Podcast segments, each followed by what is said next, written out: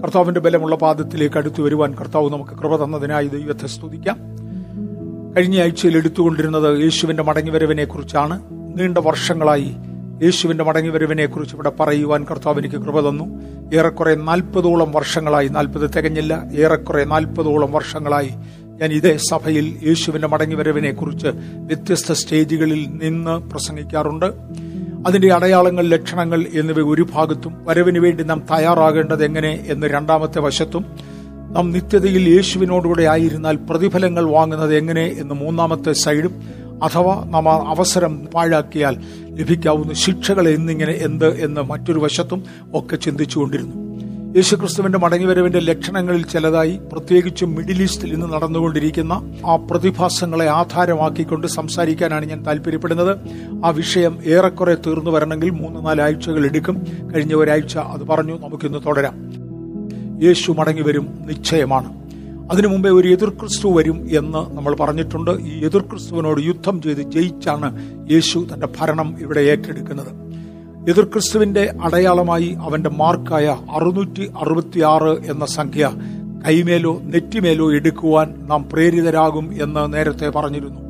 അതിനപ്പുറത്ത് അന്യഗ്രഹ ജീവികൾ എന്ന് പൊതുലോകം വിളിക്കുന്ന, വീണുപോയ ദൂതന്മാർ, സാത്താൻ എന്ന് ഞങ്ങൾ വിളിക്കുന്ന ആ ശക്തികൾ ഈ മണ്ണിൽ വ്യാപരിക്കുന്നുണ്ടെന്നും ദൈവകൃപയിൽ നിന്ന് മനുഷ്യനെ തെറ്റിച്ചു കളയുകയാണ് അതിന്റെ ലക്ഷ്യമെന്നും ഞാൻ എടുത്തു പറഞ്ഞതും, എതിർക്രിസ്തുവിന്റെ ഭരണത്തിനു വേണ്ടി വഴിയൊരുക്കുകയാണ് ഇവന്റെ പ്രധാന കർമ്മമെന്നും ഞാനിവിടെ എടുത്ത് പറഞ്ഞിരുന്നു. ആ കാര്യങ്ങൾ ഒന്ന് ഓർമ്മിപ്പിച്ചു എന്ന് മാത്രം.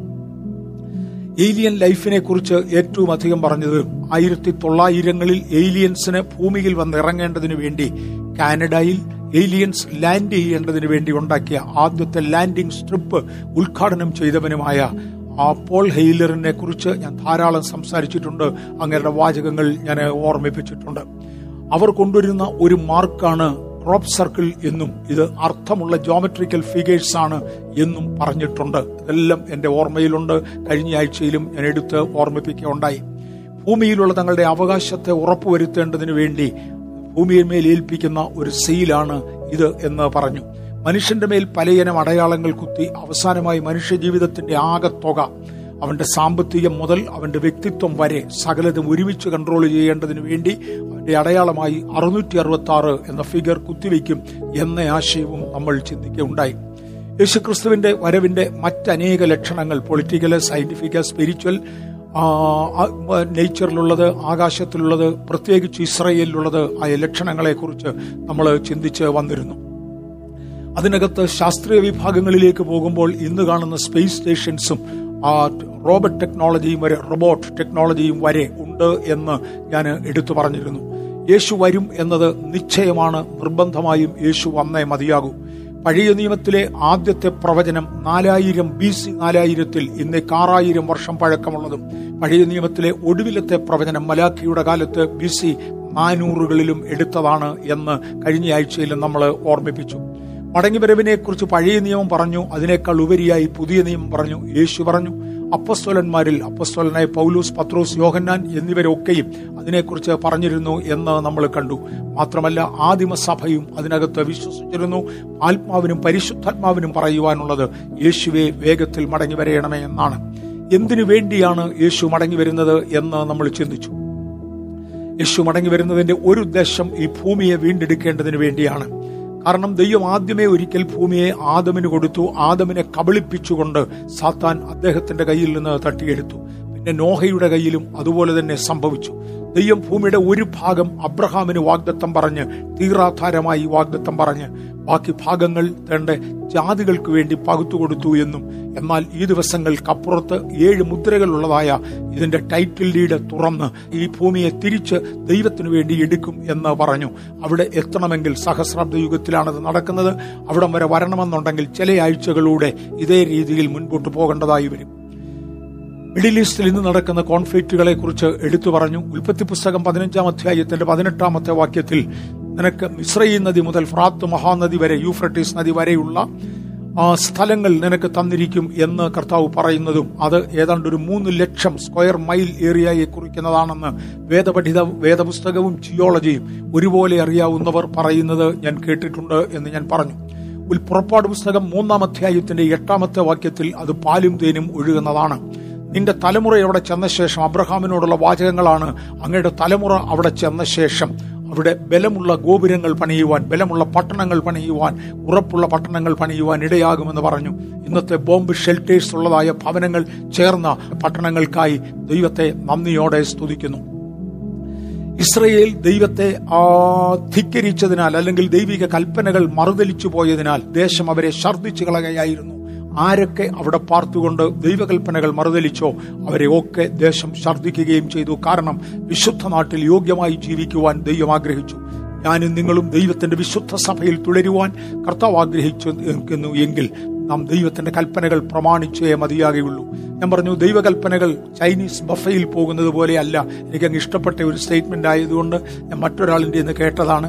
അതെ, അമ്മയുടെ ഉദരത്തിൽ നിന്ന് വെളിയിൽ വരുമ്പോൾ നമുക്ക് ആർക്കും ഒന്നും അറിയത്തില്ലായിരുന്നു. എല്ലാം മറ്റുള്ളവരുടെ കയ്യിൽ നിന്ന്, ഒരു പക്ഷേ ആദ്യം മാതാപിതാക്കളുടെ കയ്യിൽ നിന്നും, പിന്നെ തൊട്ടടുത്തുള്ളവരുടെ കയ്യിൽ നിന്നും, ഒടുവിൽ കൊള്ളാവുന്നവരുടെ കയ്യിൽ നിന്നും ഒക്കെ നാം പകർത്തിയതായിരിക്കണം നമ്മുടെ നാവിൻ്റെ മേലുള്ളത്. അങ്ങനെ ഒരു കർത്താവിൻ്റെ ദാസൻ ഉപയോഗിച്ച ഒരു നല്ല ഉദാഹരണമാണ്, ബുഫയിൽ പോയി ആഹാരം കഴിക്കുന്നയാളിന് അവിടെ കൊണ്ടുവെക്കുന്നത് മുഴുവനും കഴിക്കണമെന്നില്ല. അദ്ദേഹത്തിന് ഇഷ്ടമുള്ളത് മാത്രം തിരഞ്ഞെടുത്താൽ മതി. പക്ഷെ ദൈവകൽപ്പന അങ്ങനെയല്ല. ദൈവത്തിന്റെ കൽപ്പന അനുസരിച്ചേ മതിയാകൂ.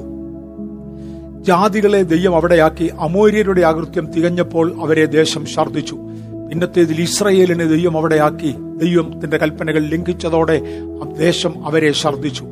അമോര്യരെ വെട്ടിത്തോൽപ്പിച്ചുകൊണ്ടാണ് അവിടെ കടന്നതെങ്കിൽ സ്ലേവറിക്ക് വേണ്ടി വിറ്റുകൊണ്ടായിരുന്നു സ്വന്തം ജനത്തെ അവിടെ നിന്ന് മാറ്റിയത് എന്ന് കാണുവാൻ കഴിയും. അവിടെ വന്ന ജാതികൾ ദൈവത്തിന്റെ കൽപ്പന ലംഘിച്ചതിനാൽ ആ ദേശം തന്നെ മരുഭൂമിയായി മാറുകയും പാലും തേനും ഒഴുകിയിരുന്ന ആ ദേശം മരുഭൂമിയായി മാറുകയും ചെയ്ത ചരിത്രം നമ്മൾ കണ്ടു. അബ്രഹാം ആദമിനെ ദൈവം സൃഷ്ടിച്ച് ഏദൻ തോട്ടത്തിലാക്കി. ദൈവകൽപ്പന ലംഘിച്ചതോടെ ദൈവകൽപ്പനയാൽ ആദം ഇറങ്ങി മാറേണ്ടതായി വന്നു. ഒടുവിലായി കഴിഞ്ഞയാഴ്ചയിൽ ചിന്തിച്ചത്, അബ്രഹാമിനെ ദൈവം അനുഗ്രഹിച്ചു, അബ്രഹാമിന്റെ സന്തതി ഒരു അനുഗ്രഹ വിഷയമായിരിക്കുമെന്ന് പറഞ്ഞു. ഭൂമിയിൽ അൻപത്തിയാറ് ശതമാനമെങ്കിലും അബ്രഹാമിന്റെ സന്തതിയാണ് ഇന്ന് ജീവനോടിരിക്കുന്നത്. നോബൽ പ്രൈസസ് എന്നുള്ളതിലെ ഏറ്റവും പ്രധാനികളായ കണ്ടുപിടുത്തങ്ങളുള്ളവരും അച്ചീവ്മെന്റ്സ് ജീവിതത്തിലുള്ളവർക്ക് കൊടുക്കുന്നതാണ്. അതിനകത്ത് ഏതാണ്ട് ഇരുപത്തിമൂന്ന് പെർസെന്റ് ഇസ്രയേലാണ് വാങ്ങിയതെന്നും ഇസ്രയേലിന്റെ ആകെ ജനസംഖ്യ പൂജ്യം ദശാംശം ഒന്ന് ഒൻപത് ശതമാനം മാത്രമാണെന്ന് രണ്ടായിരത്തി ഇരുപത്തി ഒന്നിലെ കണക്കനുസരിച്ച് പൂജ്യം ദശാംശം ഒന്ന് ഒൻപത് ശതമാനം മാത്രമാണ് ഇസ്രയേൽ ഭൂമിയിലുള്ളതെന്നും എന്നാൽ ആ ജനമാണ് ഇരുപത്തിമൂന്ന് ശതമാനവും നോബൽ പ്രൈസസ് വാങ്ങിച്ചിട്ടുള്ളത്, ഗ്രേറ്റ് അച്ചീവ്മെന്റ്സിൽ ഭാഗവാക്കുകളായിട്ടുള്ളത്. ശാസ്ത്രീയ കണ്ടുപിടുത്തങ്ങളിൽ ഫ്രിക്ഷൻ മാച്ച് ബോക്സ് മുതൽ നമ്മുടെ തീപ്പെട്ടി, പേനായ, തുണി ഉണ്ടാക്കുന്ന തുണി mill, telephone, electricity, I C engine, electric bulb, jet engine മുതലായി പലതും, ഇൻസുലിൻ വരെയുള്ള മെഡിക്കൽ വിഭാഗങ്ങളിൽ നിന്നും, എഞ്ചിനീയറിംഗ് വിഭാഗങ്ങളിൽ നിന്നും, ഇൻഡസ്ട്രിയൽ വിഭാഗങ്ങളിൽ നിന്നും, ഒടുവിൽ ഡിഫൻസിലേക്ക് വരെ ഏറ്റവും പുതിയ കണ്ടുപിടുത്തങ്ങൾ, നൂതന കണ്ടുപിടുത്തങ്ങൾ ചേർത്താൽ തൊണ്ണൂറ്റിനാല് ശതമാനത്തോളം കണ്ടുപിടിച്ചത് ഈ ദശാംശം ഒന്ന് ഒൻപത് ശതമാനം മാത്രമുള്ള ജനമാണെന്നും ഇത് അബ്രഹാമിന്റെ മേലുള്ള ദൈവിക അനുഗ്രഹത്തിന്റെ ഒരു ഭാഗമാണ് എന്നും കണ്ടു. ഇന്ന് പുതുതായി നമ്മൾ ആരംഭിക്കുകയാണ്. ജൂൺ ആറാം തീയതി ഇന്ന് നമ്മൾ കയറേണ്ടതിന് വേണ്ടി ഇന്ന് ദൈവകരങ്ങളിലേക്ക് നമ്മെ കൊടുക്കാം. ലാൻഡ് സർവേയുടെ ഒരു സമ്മറി ഞാനൊന്ന് എടുക്കാനായി താല്പര്യപ്പെടുന്നു. Land summary. ദൈവം ഏതാണ്ട് മൂന്ന് ലക്ഷത്തോളം സ്ക്വയർ മൈൽ സ്ഥലം അബ്രഹാമിനോട് വാക്കു പറഞ്ഞു. അമോര്യർ മുതലായി ഏതാണ്ട് മുപ്പത്തിയൊന്ന് ജാതികൾ അവിടെ പാർക്കുന്നുണ്ട്. അവരുടെ ദേശത്തെ മലിനമാക്കി. പക്ഷേ അവരുടെ മലിനത പൂർണ്ണമാകുകയോ അല്ലെങ്കിൽ ആ മലിനത നിർത്തുകയോ ചെയ്യാൻ ഞാൻ അവർക്ക് അവസരം കൊടുക്കും. അവർ മലിനത നിർത്തുമെന്ന് തോന്നുന്നില്ല. അവർ മലിനത പൂർത്തീകരിക്കും. അങ്ങനെയാണെങ്കിൽ അവരുടെ ആകൃത്യം തികയുമ്പോൾ, അതായിരുന്നു ഉൽപ്പത്തി പതിനഞ്ചിൽ കണ്ടത്, അവരുടെ ആകൃത്യം തികയുമ്പോൾ ഞാൻ അവരെ അവിടെ നിന്ന് മാറ്റുകയും നിങ്ങളെ അവിടെ അവിടെ ആ സ്ഥലം ഏൽപ്പിക്കുകയും ചെയ്യും എന്ന് പറഞ്ഞു. പക്ഷേ ഈ മൂന്ന് ലക്ഷം സ്ക്വയർ മൈൽ സ്ഥലം പിടിച്ചെടുക്കുവാൻ ഇതുവരെ യോശുവയുടെ കാലം മുതൽ സാധ്യം ആയിരുന്നില്ല.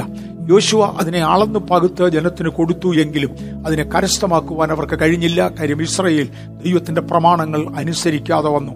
ഇന്ന് ലോകം മുഴുവനും സഫർ ചെയ്യുന്ന ഈ പ്രതികൂലങ്ങളുടെ കാരണം ഇസ്രയേൽ ദൈവത്തെ അനുസരിക്കാതെ പോയതാണ് എന്ന് മറക്കരുത്. ദൈവമക്കൾ എന്ന് പറയുന്ന നാം ദൈവത്തെ അനുസരിക്കാതെ പോയാൽ കാരണം വില കൊടുക്കേണ്ടത് നാം മാത്രമല്ല, പൊതുലോകം കൂടെയാണ്. സകല സൃഷ്ടിയും ഇന്നുവരെയും ശാപത്തിന്റെ കീഴിൽ മായയ്ക്ക് അധീനമായി കഴിയുകയാണ്. ദൈവപുത്രന്മാരുടെ വീണ്ടെടുപ്പാണ് മുഴു സൃഷ്ടിയുടെയും പ്രത്യാശ എന്ന് മറക്കരുത്. നമ്മുടെ സഭകൾ ദൈവം നമ്മയാക്കിയിരിക്കുന്ന ആത്മീക സ്ഥാനങ്ങളിൽ നിന്ന് നാം വൊമിറ്റ് ചെയ്യപ്പെടാതിരിക്കുവാൻ, നാം ശക്തി പരീക്ഷിക്കപ്പെടാതിരിക്കുവാൻ ഭയത്തോടെ നമ്മുടെ മരുഭൂപ്രയാണം കഴിക്കാം. ദൈവം അവർക്ക് കൊടുത്തിരുന്ന ഭാഗം പാലും തേനും ഒഴുകുന്നതായിരുന്നെങ്കിലും ആ ലാൻഡ് ജാതികൾ പാർത്ത് ബാരനായി മാറി, അല്ലെങ്കിൽ മരുഭൂമിയായി മാറി. ഇസ്രയേൽ അവിടെ മടങ്ങി വരികയും ഒരു ചെറിയ ഭാഗം ലാൻഡ് അവർക്ക് ലഭിക്കുകയും ചെയ്തു. അതിനകത്ത് തന്നെ വ്യത്യാസങ്ങളുണ്ട്. ഞാൻ അങ്ങോട്ട് ഒക്കുമെങ്കിൽ അടുത്ത ദിവസങ്ങളിൽ ഒരു സൂചനയെങ്കിലും പറഞ്ഞു പോകുവാൻ താല്പര്യപ്പെടുന്നുണ്ട്. ആ ലാൻഡ് ബാരൻ ലാൻഡായി മാറി. ബാരൻ ലാൻഡായി മാറിയ ഇടത്തേക്കാണ് ദൈവം ഇസ്രയേലിനെ മടക്കി കൊണ്ടുവന്നത്. ആ മടങ്ങി വരവിൽ ആ ഉണങ്ങിയ അസ്ഥികൾ തിരിച്ചു വന്നതുപോലെ അവരുടെ മടങ്ങി വരവിൽ നമ്മളത് ഇന്ന് തൊടും. ആ അസ്ഥികൾ തിരിച്ചു ഉണർന്നതുപോലെ തിരിച്ചു വന്ന കൂട്ടത്തിൽ അവരുടെ കയ്യിൽ ലഭിച്ച ഒരൽപ്പം ഭൂമിയെ ദൈവം വീണ്ടും ഫലവത്താക്കി മാറ്റി. ടെക്നോളജി മുഖേനയാണ് ഇന്നതിനെ ഫലവത്താക്കുവാൻ, അവരെ അനുഗ്രഹിപ്പാൻ ദൈവത്തിന് തിരഹിതമായത്. അതെ, തൊണ്ണൂറ്റിനാല് ശതമാനം കണ്ടുപിടുത്തങ്ങളും അവരുടേതാണെന്ന് പറഞ്ഞു. ആ കൂട്ടത്തിൽ ഡ്രിപ്പ് ഇറിഗേഷൻ ഒരു പ്രധാനപ്പെട്ട കാര്യമാണ്. കൃഷിഭൂമിയിൽ അവരുടെ പുതിയ കണ്ടുപിടുത്തങ്ങൾ, ആ ടെക്നോളജി ഉപയോഗിച്ച് ഡ്രിപ്പ് ഇറിഗേഷൻ ഉപയോഗിച്ച് അവർ സ്ഥലങ്ങൾ കൃഷി ചെയ്യുകയും ഏതാണ്ട് ഒരു കോടി ഡോളർ വിലപ്പിടിപ്പുള്ള പച്ചക്കറികൾ മാത്രം അവിടെ നിന്ന് ഒരു വർഷം കയറ്റി അയക്കത്തക്കവണ്ണവും ലോകത്തിലെ ഏറ്റവും വലിയ റോസ് എക്സ്പോർട്ടേഴ്സിന്റെ കൂട്ടത്തിൽ അവർ വരികയും ചെയ്യത്തക്കവണ്ണം തെയ്യം അവരെ കൊണ്ടുവന്നു. റിമൈനിങ് സ്റ്റാൻഡ് ലാൻഡ് ഇന്നും അവരോക്കിപ്പൈ ചെയ്യാത്ത ലാൻഡ് മരുഭൂമിയായി തന്നെ കിടക്കുകയാണ്. ദേശം നമ്മെ ഏൽപ്പിച്ചാൽ നമുക്ക് ദൈവത്തിനു വേണ്ടി പ്രവർത്തിപ്പാൻ കർത്താവ് കൃപ കൊടുക്കട്ടെ. ഇനിയും ഇസ്രയേലിന്റെ ചരിത്രം ഏറെക്കുറെ എ ഡി എഴുപത് മുതലുള്ളതെന്ന് എടുക്കുവാൻ ഞാൻ കർത്താവിന്റെ കൃപയിൽ ശരണപ്പെടുകയാണ്. നമ്മുടെ കർത്താവായ യേശുക്രിസ്തുവിനെ കുരിശിക്കുന്ന സാഹചര്യത്തിൽ അവന്റെ രക്തം ഞങ്ങളുടെ മേലും ഞങ്ങളുടെ മക്കളുടെ മേലും വരട്ടെ എന്ന് പറഞ്ഞുകൊണ്ട് വിളിച്ചതായ യഹൂദന്റെ മഹാപുരോഹിതന്മാരും പുരോഹിതന്മാരും ഇത്രയും ഗൗരവമായി സംഭവിക്കുമെന്ന് പ്രതീക്ഷിക്കാതെയാണ്. വരുന്നിടത്ത് വെച്ച് കാണാം, ഇപ്പോൾ വായി തോന്നിയതുപോലെ പറയാം എന്നൊക്കെ പറഞ്ഞ് ആത്മലോകത്തെ അപമാനിക്കുന്ന അനേകർ നമ്മുടെ നാട്ടിലുണ്ട്. അവരോട് ചേർന്ന് എഴുതുകയും പറയുകയും പ്രോത്സാഹനം കൊടുക്കുകയും ചെയ്യുന്ന പലരുമുണ്ട്. മറക്കരുത്, ഇതിനെല്ലാം ഒരു ശിക്ഷയുണ്ടാകും. യേശുക്രിസ്തുവിന്റെ കാൽവറി ക്രൂശിലെ പ്രാർത്ഥനയുടെ ഒന്നാമത്തേത് കർത്താവെ ഇവർ ചെയ്യുന്നത് ഇന്നത് എന്നറിയായികയാൽ ഇവരോട് ക്ഷമിക്കണമേ എന്നായിരുന്നു. ഇവർ ചെയ്യുന്നത് ഇന്നതെന്ന് അറിയായികയാൽ ഇവരോട് ക്ഷമിക്കണമേ എന്ന് യേശു പ്രാർത്ഥിച്ചെങ്കിൽ പോലും പിതാവാം ദൈവം അത് അംഗീകരിച്ചില്ലെന്നും അവരെ തള്ളിക്കളഞ്ഞുവെന്നും അവർ ശിക്ഷയ്ക്ക് അർഹരായി എന്നും കാണുവാൻ കഴിയും. കുതിരകളുടെ കടി കടിഞ്ഞാണു വരെ മനുഷ്യരക്തം ഉയരത്തക്കവണ്ണം തേണ്ട രക്തച്ചൊരിച്ചിലുണ്ടായി. ഹിറ്റ്ലറും മറ്റും നടത്തിയ രക്തച്ചൊരിച്ചിലിനെ കുറിച്ച് വിശദീകരിച്ച് തീർക്കുവാൻ എളുപ്പമല്ല. മനസ്സുള്ള ഒരുവിന് തുറന്ന മനസ്സോടെ കേൾക്കുവാൻ പ്രയാസമാണ്. അത്രയധികം ദുരിതങ്ങൾ ആ ജനത്തിന്റെ മേൽ വാരി വിതറിക്കൊണ്ട് യഹൂദനെ ലോകത്തിന്റെ എല്ലാ സ്ഥാനങ്ങളിലേക്കുമായി ചിതറിച്ചു കളഞ്ഞു. എ ഡി എഴുപതുകളോടുകൂടെ അറുപതുകളിൽ ആരംഭിച്ചു, എൺപതുകളിൽ ഒക്കെ തുടർന്നു. അങ്ങനെ യഹൂദൻ ലോകത്തിന്റെ അറ്റം വരെയും ചിതറിക്കപ്പെട്ടു. തുടർന്നുള്ള നൂറ്റാണ്ടുകളിൽ അവർ ചിതറിക്കപ്പെട്ടു. എല്ലാ ഭാഗങ്ങളിലുമായി അവർ ചിതറപ്പെട്ടു. അവരാകപ്പാടെ നശിച്ചുപോയ ഒരു കാലഘട്ടമുണ്ട്. ആ കാലഘട്ടത്തിൽ നിന്നുകൊണ്ട്, ആ കാലഘട്ടത്തെ കണ്ടുകൊണ്ട് യേശു പറയുന്നതായ ഒരു പ്രസ്താവന അത്തി മുതലായ വൃക്ഷങ്ങൾ തിരികെ തളിർക്കും. വിശുദ്ധ മത്തായിയുടെ സുവിശേഷം ഇരുപത്തിനാലാം അധ്യായം മുപ്പത്തിരണ്ടാമത്തെ വാക്യം നമുക്ക് വായിച്ച് ഉപമയിലേക്ക് ഒന്ന് പ്രവേശിക്കാം. ഞാൻ ഈ ഉപമ വിശദമായി എടുത്തിട്ടുണ്ട്, അതുകൊണ്ട് അവിടവും ഞാൻ അധികം വിശദീകരിക്കുകയില്ല, വേഗത്തിൽ പോകുകയായിരിക്കും. വിശുദ്ധ മത്തായി ഇരുപത്തിനാലിന്റെ മുപ്പത്തിരണ്ട്. അത്തിയെ നോക്കി ഒരു ഉപമ പഠിപ്പിൻ. അതിന്റെ കൊമ്പ് ഇളതായി ഇല തളിർക്കുമ്പോൾ വേനൽ അടുത്തു എന്ന് നിങ്ങൾ അറിയുന്നുവല്ലോ. ഒരു വാക്യം കൂടെ വായിച്ചാട്ടെ. അങ്ങനെ നിങ്ങൾ ഇതൊക്കെയും കാണുമ്പോൾ അവൻ അടുക്കെ വാതിൽക്കൽ തന്നെ ആയിരിക്കുന്നു എന്ന് അറിഞ്ഞുകൊള്ളുവിൻ. ഇവിടെ കർത്താവായ യേശു ക്രിസ്തു ആ ഉപമ പറയുന്ന ഭാഗത്തിന്റെ പ്രസക്തി ഒന്നുകൂടെ ചൂണ്ടിക്കാണിക്കാം. ഈ വേദഭാഗം വിശദമായി ഞാൻ എടുത്തിട്ട് ഏതാണ്ട് ഒന്നര വർഷത്തിലധികമായി. അതുകൊണ്ട് ആളുകൾ മറന്നുപോയെങ്കിൽ, ഇല്ലെങ്കിൽ അന്ന് കേൾക്കാത്തവർ ഇന്ന് കേൾക്കുന്നുവെങ്കിൽ ദയവായി ശ്രദ്ധിച്ചാലും, യേശു ഒരു ദിവസം ഒരു അത്തിയുടെ അടുക്കൽ ഫലം അന്വേഷിച്ചു ചെന്നു. അതിൽ ഇലയുണ്ടായിരുന്നു, ഫലമില്ലായിരുന്നു. ഇലയുള്ളതും ഫലമില്ലാത്തതുമായ അത്തിയെ കപടഭക്തിയോടാണ് ഉപമിക്കുന്നത്. ഒരു കപടഭക്തനെ കണ്ടു. അതെ, ആത്മലോകത്തിലും ഇന്ന് ഈ ഉപമകൾ ബാധകമാണ് എന്ന് മറക്കരുത്. നാം ദൈവത്തെക്കുറിച്ച് പലതും പറയുമെങ്കിലും ഭക്തിയുടെ വേഷം ധരിച്ച് അതിന്റെ ശക്തിയെ ത്യജിക്കുന്നവരാണ്. ഇല കൊണ്ട് അത് അത്തിയാണെങ്കിലും ഫലം കൊണ്ട് അതൊന്നുമല്ലാത്ത ഒരു വൃക്ഷമായി നിൽക്കുകയാണ്. ആ വൃക്ഷത്തെ യേശു ഒന്ന് ശപിച്ചു. ഇനി മേലാൽ നിന്നിൽ നിന്ന് ആരും തിന്നാതെ പോകട്ടെ എന്നൊരു ശാപപദം പറഞ്ഞു. അടുത്ത ദിവസം ശിഷ്യന്മാർ അതുവഴി വരുമ്പോൾ അത്തി വേരോടെ ഉണങ്ങി നിൽക്കുന്നത് കണ്ടു. അതിന്റെ വേരിൽ നിന്നെങ്കിലും ഒരു പൊട്ടിക്കളിപ്പുണ്ടായി, ഭാവിയിലെങ്കിലും ഇനി അതിൽ നിന്നൊരു ഫലം ഭക്ഷിക്കുവാൻ ആർക്കും കഴിയുകയില്ല, അത് വേരോടെ ഉണങ്ങി. എന്നാൽ യേശു പറഞ്ഞു, ഇന്ന് ശവിച്ചുണങ്ങിയതായി നിങ്ങൾ കണ്ട ഈ അത്തിയുണ്ടല്ലോ, ഇതിനിയും തിരികെ ഫലം കായ്ക്കും. അത് പുതിയ ചില്ലുകളെ നീട്ടും, പുതിയ ഇലകൾ അതിന് വരും, പുതിയ ഫലം അതിനുണ്ടാകും. അത്തി മുതലായ വൃക്ഷങ്ങൾ തളിർക്കുമ്പോൾ വേനലടുത്തു എന്ന് നിങ്ങൾ അറിഞ്ഞു. ഞാൻ വീണ്ടും ആ ഭാഗത്തേക്ക് മടങ്ങി വരും. തളിർക്കുന്ന അത്തി യഹൂദന്റെ രാഷ്ട്രീയ സാഹചര്യങ്ങളുമായി ഉപമിച്ച് യേശു പറഞ്ഞു. തുടർന്നൊരു പദം കൂടെ ഉണ്ട്, സത്യത്തിലെ ഭാഗം മുഴുവനും ഞാൻ വായിക്കുന്നില്ല, ഇരുപത്തിനാല് വായിച്ചു വരുമ്പോഴറിയാം. ഇതൊക്കെയും സംഭവിച്ചു തുടങ്ങുമ്പോൾ ഞാൻ അടുക്കൽ വാതുക്കൽ തന്നെ എന്ന് പറഞ്ഞു. കുറെ കൂടെ താഴോട്ട് മാറി യേശു പറയുന്ന ഒരു പദമുണ്ട്, ഈ തലമുറ ഇതെല്ലാം കാണുന്നതിന് മുന്നമേ ഒഴിഞ്ഞു പോകയില്ല. വേറൊരർത്ഥത്തിൽ അത്തി തളിർക്കുന്നത് കണ്ട തലമുറ. ആയിരത്തി തൊള്ളായിരത്തി നാൽപ്പത്തി എട്ടിൽ ഞാൻ ജീവനോടുണ്ട്, ഓർമ്മയില്ല, എന്നാൽ ഞാൻ ജീവനോടുണ്ട്. ഞാനത് കണ്ട തലമുറയിൽപ്പെടുന്ന ആളാണ്. എന്റെ തലമുറ ഒഴിഞ്ഞു പോകുന്നതിന് മുന്നമേ യേശുവിന്റെ മടങ്ങിവരവ് സംഭവിക്കും എന്നൊരു സൂചന അതിനകത്തുണ്ട്. പല കാരണങ്ങളാൽ യേശുവിന്റെ മടങ്ങിവരവ് താമസിക്കുന്നുണ്ട്. പിതാവല്ലാതെ പുത്രൻ പോലും അതിന്റെ സമയം അറിയുന്നില്ല. എന്നാൽ യേശു വരേണ്ട സമയം കഴിഞ്ഞു എന്ന് ഞാൻ പറയാം. വരത്തില്ലെന്നല്ല, വരും വരും വരും വരും വരും നിശ്ചയമായി വന്നിരിക്കും. കാര്യം തന്റെ വാഗ്ദത്തത്തിൽ താൻ വാക്കുമാറാത്തവനാണ്. ദർശനങ്ങൾ വൈകിയാലും അതിനായി കാത്തിരിക്കുവാൻ തിരുവചനം നമ്മെ പഠിപ്പിക്കുന്നതിനാൽ ആ വാഗ്ദത്തത്തിന് വേണ്ടി അപ്പസ്തോലിക കാലം മുതൽ നമ്മൾ കാത്തിരിക്കുകയാണ്. രണ്ടാമത് രൂപമാ യഹൂദന്റെ മടങ്ങിവരവിനെ കുറിച്ച് പറഞ്ഞിരിക്കുന്നത് യെഹെസ്കേൽ പ്രവചനം മുപ്പത്തി ഏഴാമത്തെ അധ്യായത്തിലാണ്. യെഹെസ്കേൽ പ്രവചനം മുപ്പത്തി ആറ് മുപ്പത്തി ഏഴ് രണ്ട് അധ്യായങ്ങൾ യഹൂദന്റെ മടങ്ങിവരവിനെ കുറിച്ചുള്ളതായ അത് അവരുടെ റിസ്റ്റോറേഷനെ കുറിച്ച് പറയുന്ന പദങ്ങളാണ്. മുപ്പത്തിയേഴിൽ നിന്നാണ് ഒരു ഉണ അസ്ഥിത്താഴ്വരയെ കുറിച്ച് കാണുന്നത്. അസ്ഥിത്താഴ്വരയെ കുറിച്ച് ആ പ്രവചനം പറയുന്നത് ഇന്നേക്ക് ഏതാണ്ട് രണ്ടായിരത്തി അഞ്ഞൂറ് വർഷങ്ങൾക്ക് മുൻപെയാണ്. രണ്ടായിരത്തി അഞ്ഞൂറ് വർഷങ്ങൾക്ക് പുറകിൽ ജീവിച്ചിരുന്ന യെഹെസ്കേൽ എന്ന പ്രവാചകനെ ദൈവം ശക്തിയേറിയ ചില ദർശനങ്ങൾ കാണിച്ചു. യെഹെസ്കേൽ പ്രവചനത്തിൽ നിന്ന് ഭാവിയിൽ വരുവാൻ പോകുന്ന യഹൂദന്റെ സഹസ്രാബ്ദ വാഴ്ചയും അവിടുത്തെ ദേവാലയവും വരെ തൊട്ടുപോകണമെന്ന് എനിക്ക് താല്പര്യമുണ്ട്. മൂന്നോ നാലോ ആഴ്ചകളായെന്ന് വരും. ഈ ഭാഗം തുടർച്ചയായി പോയാൽ അന്ന് മാത്രമേ നമുക്കത് അറിയുവാൻ കഴിയുകയുള്ളൂ. മുപ്പത്തിയേഴിന്റെ ഏഴ് ദയവായി ഒന്ന് വായിക്കാമോ? യെഹെസ്കേൽ പ്രവചനം മുപ്പത്തിയേഴിന്റെ ഏഴാമത്തെ വാക്യം. എന്നോട് കൽപ്പിച്ചതുപോലെ ഞാൻ പ്രവചിച്ചു. ഞാൻ പ്രവചിച്ചു കൊണ്ടിരിക്കുമ്പോൾ ഒരു മുഴക്കം കേട്ടു, ഉടനെ ഒരു ഭൂകമ്പമുണ്ടായി, അസ്ഥി അസ്ഥിയോട് വന്നു ചേർന്നു. കണ്ട്, ഇതിനെ ഇന്നത്തെ വേദ പഠിതാക്കൾ ചരിത്രവുമായി ബന്ധിച്ച് സംസാരിക്കുന്നത് ഒന്നാം ലോക മഹായുദ്ധവും രണ്ടാം ലോക മഹായുദ്ധവും എന്ന രണ്ട് മുഴക്കങ്ങളാണ് അവിടെ ഉണ്ടായത്. ഒരു ഭൂകമ്പം, കാര്യം യുദ്ധം രണ്ടും കൂടെ ചേർന്നാൽ ഒന്ന് തന്നെയായിരുന്നു ലോകമഹായുദ്ധം. ഒരു ഭൂകമ്പമുണ്ടായി, അതിനെ തുടർന്ന് രണ്ടു പ്രാവശ്യം മുഴക്കമുണ്ടായി. ഒന്നാമത്തെ മുഴക്കത്തിൽ അസ്ഥി അസ്ഥിയോട് വന്നു ചേർന്നു, അതിനേറെക്കുറെ ഒരു രൂപമുണ്ടായി. ഞാൻ അല്പം കൂടെ അത് വിശദീകരിക്കും. രണ്ടാമത്തെ മുഴക്കത്തിൽ ശ്വാസം അതിന്റെ മേൽ വന്നു, അതായത് ലോകത്തിന്റെ നാല് കാറ്റുകളിൽ നിന്ന് ലോകത്തിന്റെ എല്ലാ ഭാഗത്തു നിന്നും ഒരുമിച്ച് ചേരുന്ന യു എൻ ഒ വന്ന് ഇന്നു മുതൽ അവരൊരു രാഷ്ട്രമായി ഇരുന്നു കൊള്ളട്ടെ എന്ന് ഒരു ആജ്ഞ യു എൻ ഒയിൽ നിന്ന് പുറപ്പെടുകയും അവർക്ക് ലീഗലായ ഒരു സ്റ്റാൻഡ് ഉണ്ടാകുകയും അവർ ഒരു സമൂഹമായി ഒരു സൈന്യമായി എഴുന്നേൽക്കുകയും ചെയ്ത ഒരു ചരിത്രം നമുക്ക് കാണുവാനായി കഴിയും. ആ പ്രവചനം രണ്ടായിരത്തി അഞ്ഞൂറ് വർഷങ്ങൾക്ക് പുറകിൽ ഉണ്ടായതാണ്. ഉണങ്ങിയ അസ്ഥികളെ കുറിക്കുന്ന ഒരു പ്രവചനം. രണ്ട് ഒന്ന് മനസ്സിലാക്കേണ്ടതിന് വേണ്ടി ഒന്ന് മത്തായി ഇരുപത്തിനാലാമത്തെ അധ്യായം ത്തിൽ നിന്ന് ഉണങ്ങിപ്പോയ അത്തിയെ യേശു തിരികെ അനുഗ്രഹിക്കുന്ന ഭാഗത്തെ സൂചിപ്പിക്കുന്നു. രണ്ട് യെഹെസ്കേൽ മുപ്പത്തിയേഴിന്റെ പത്താമത്തെ ഭാഗം ഈ അസ്ഥികൾ ജീവിക്കുമോ എന്ന ചോദ്യം. ഈ അസ്ഥികൾ ജീവിച്ചൊരു സൈന്യമായി എഴുന്നേറ്റത്. ഇന്ന് നിങ്ങൾ ഈ കാണുന്ന ചിത്രത്തിന്റെ ഇടത്തു ഭാഗത്ത് ആ ഉണങ്ങി വരേണ്ടതായ അത്തിയും, നിങ്ങൾ ഈ കാണുന്ന ചിത്രത്തിന്റെ വലത്തു ഭാഗത്ത് ബോട്ടം റൈറ്റ് നിങ്ങൾ കാണുന്നത് തകർന്നുപോയ അസ്ഥിയുടെ കൂമ്പാരവുമാണ്. കൊറോണ രോഗം വന്ന് ബാധിച്ചവരെ കൊണ്ട് കുഴിച്ചിട്ട് അവിടുന്ന് മാന്തിയെടുത്ത അസ്ഥിയാന്ന് തെറ്റിദ്ധരിക്കരുത്. അല്ല, ഇത് യഹൂദന്റെ ചരിത്രത്തെക്കുറിച്ച് പറയുവാൻ വേണ്ടി തിരുവചനത്തിൽ ഉപയോഗിച്ചിരിക്കുന്ന ഒരു അസ്ഥി കൂമ്പാരമാണ് കണ്ടത്. ഈ അസ്ഥി തിരികെ തളിർക്കും എന്നാണ് യേശു പറഞ്ഞത്. തിരികെ തളിർക്കും എന്ന് മാത്രമല്ല, അതിനകത്ത് ഫലം കായ്ക്കുന്ന ഒരു കാലഘട്ടം ഉണ്ടായിരിക്കും. അത്തിയെക്കുറിച്ചുള്ള ഉപമ പറഞ്ഞുവെച്ചാണ് യേശു പറഞ്ഞത്.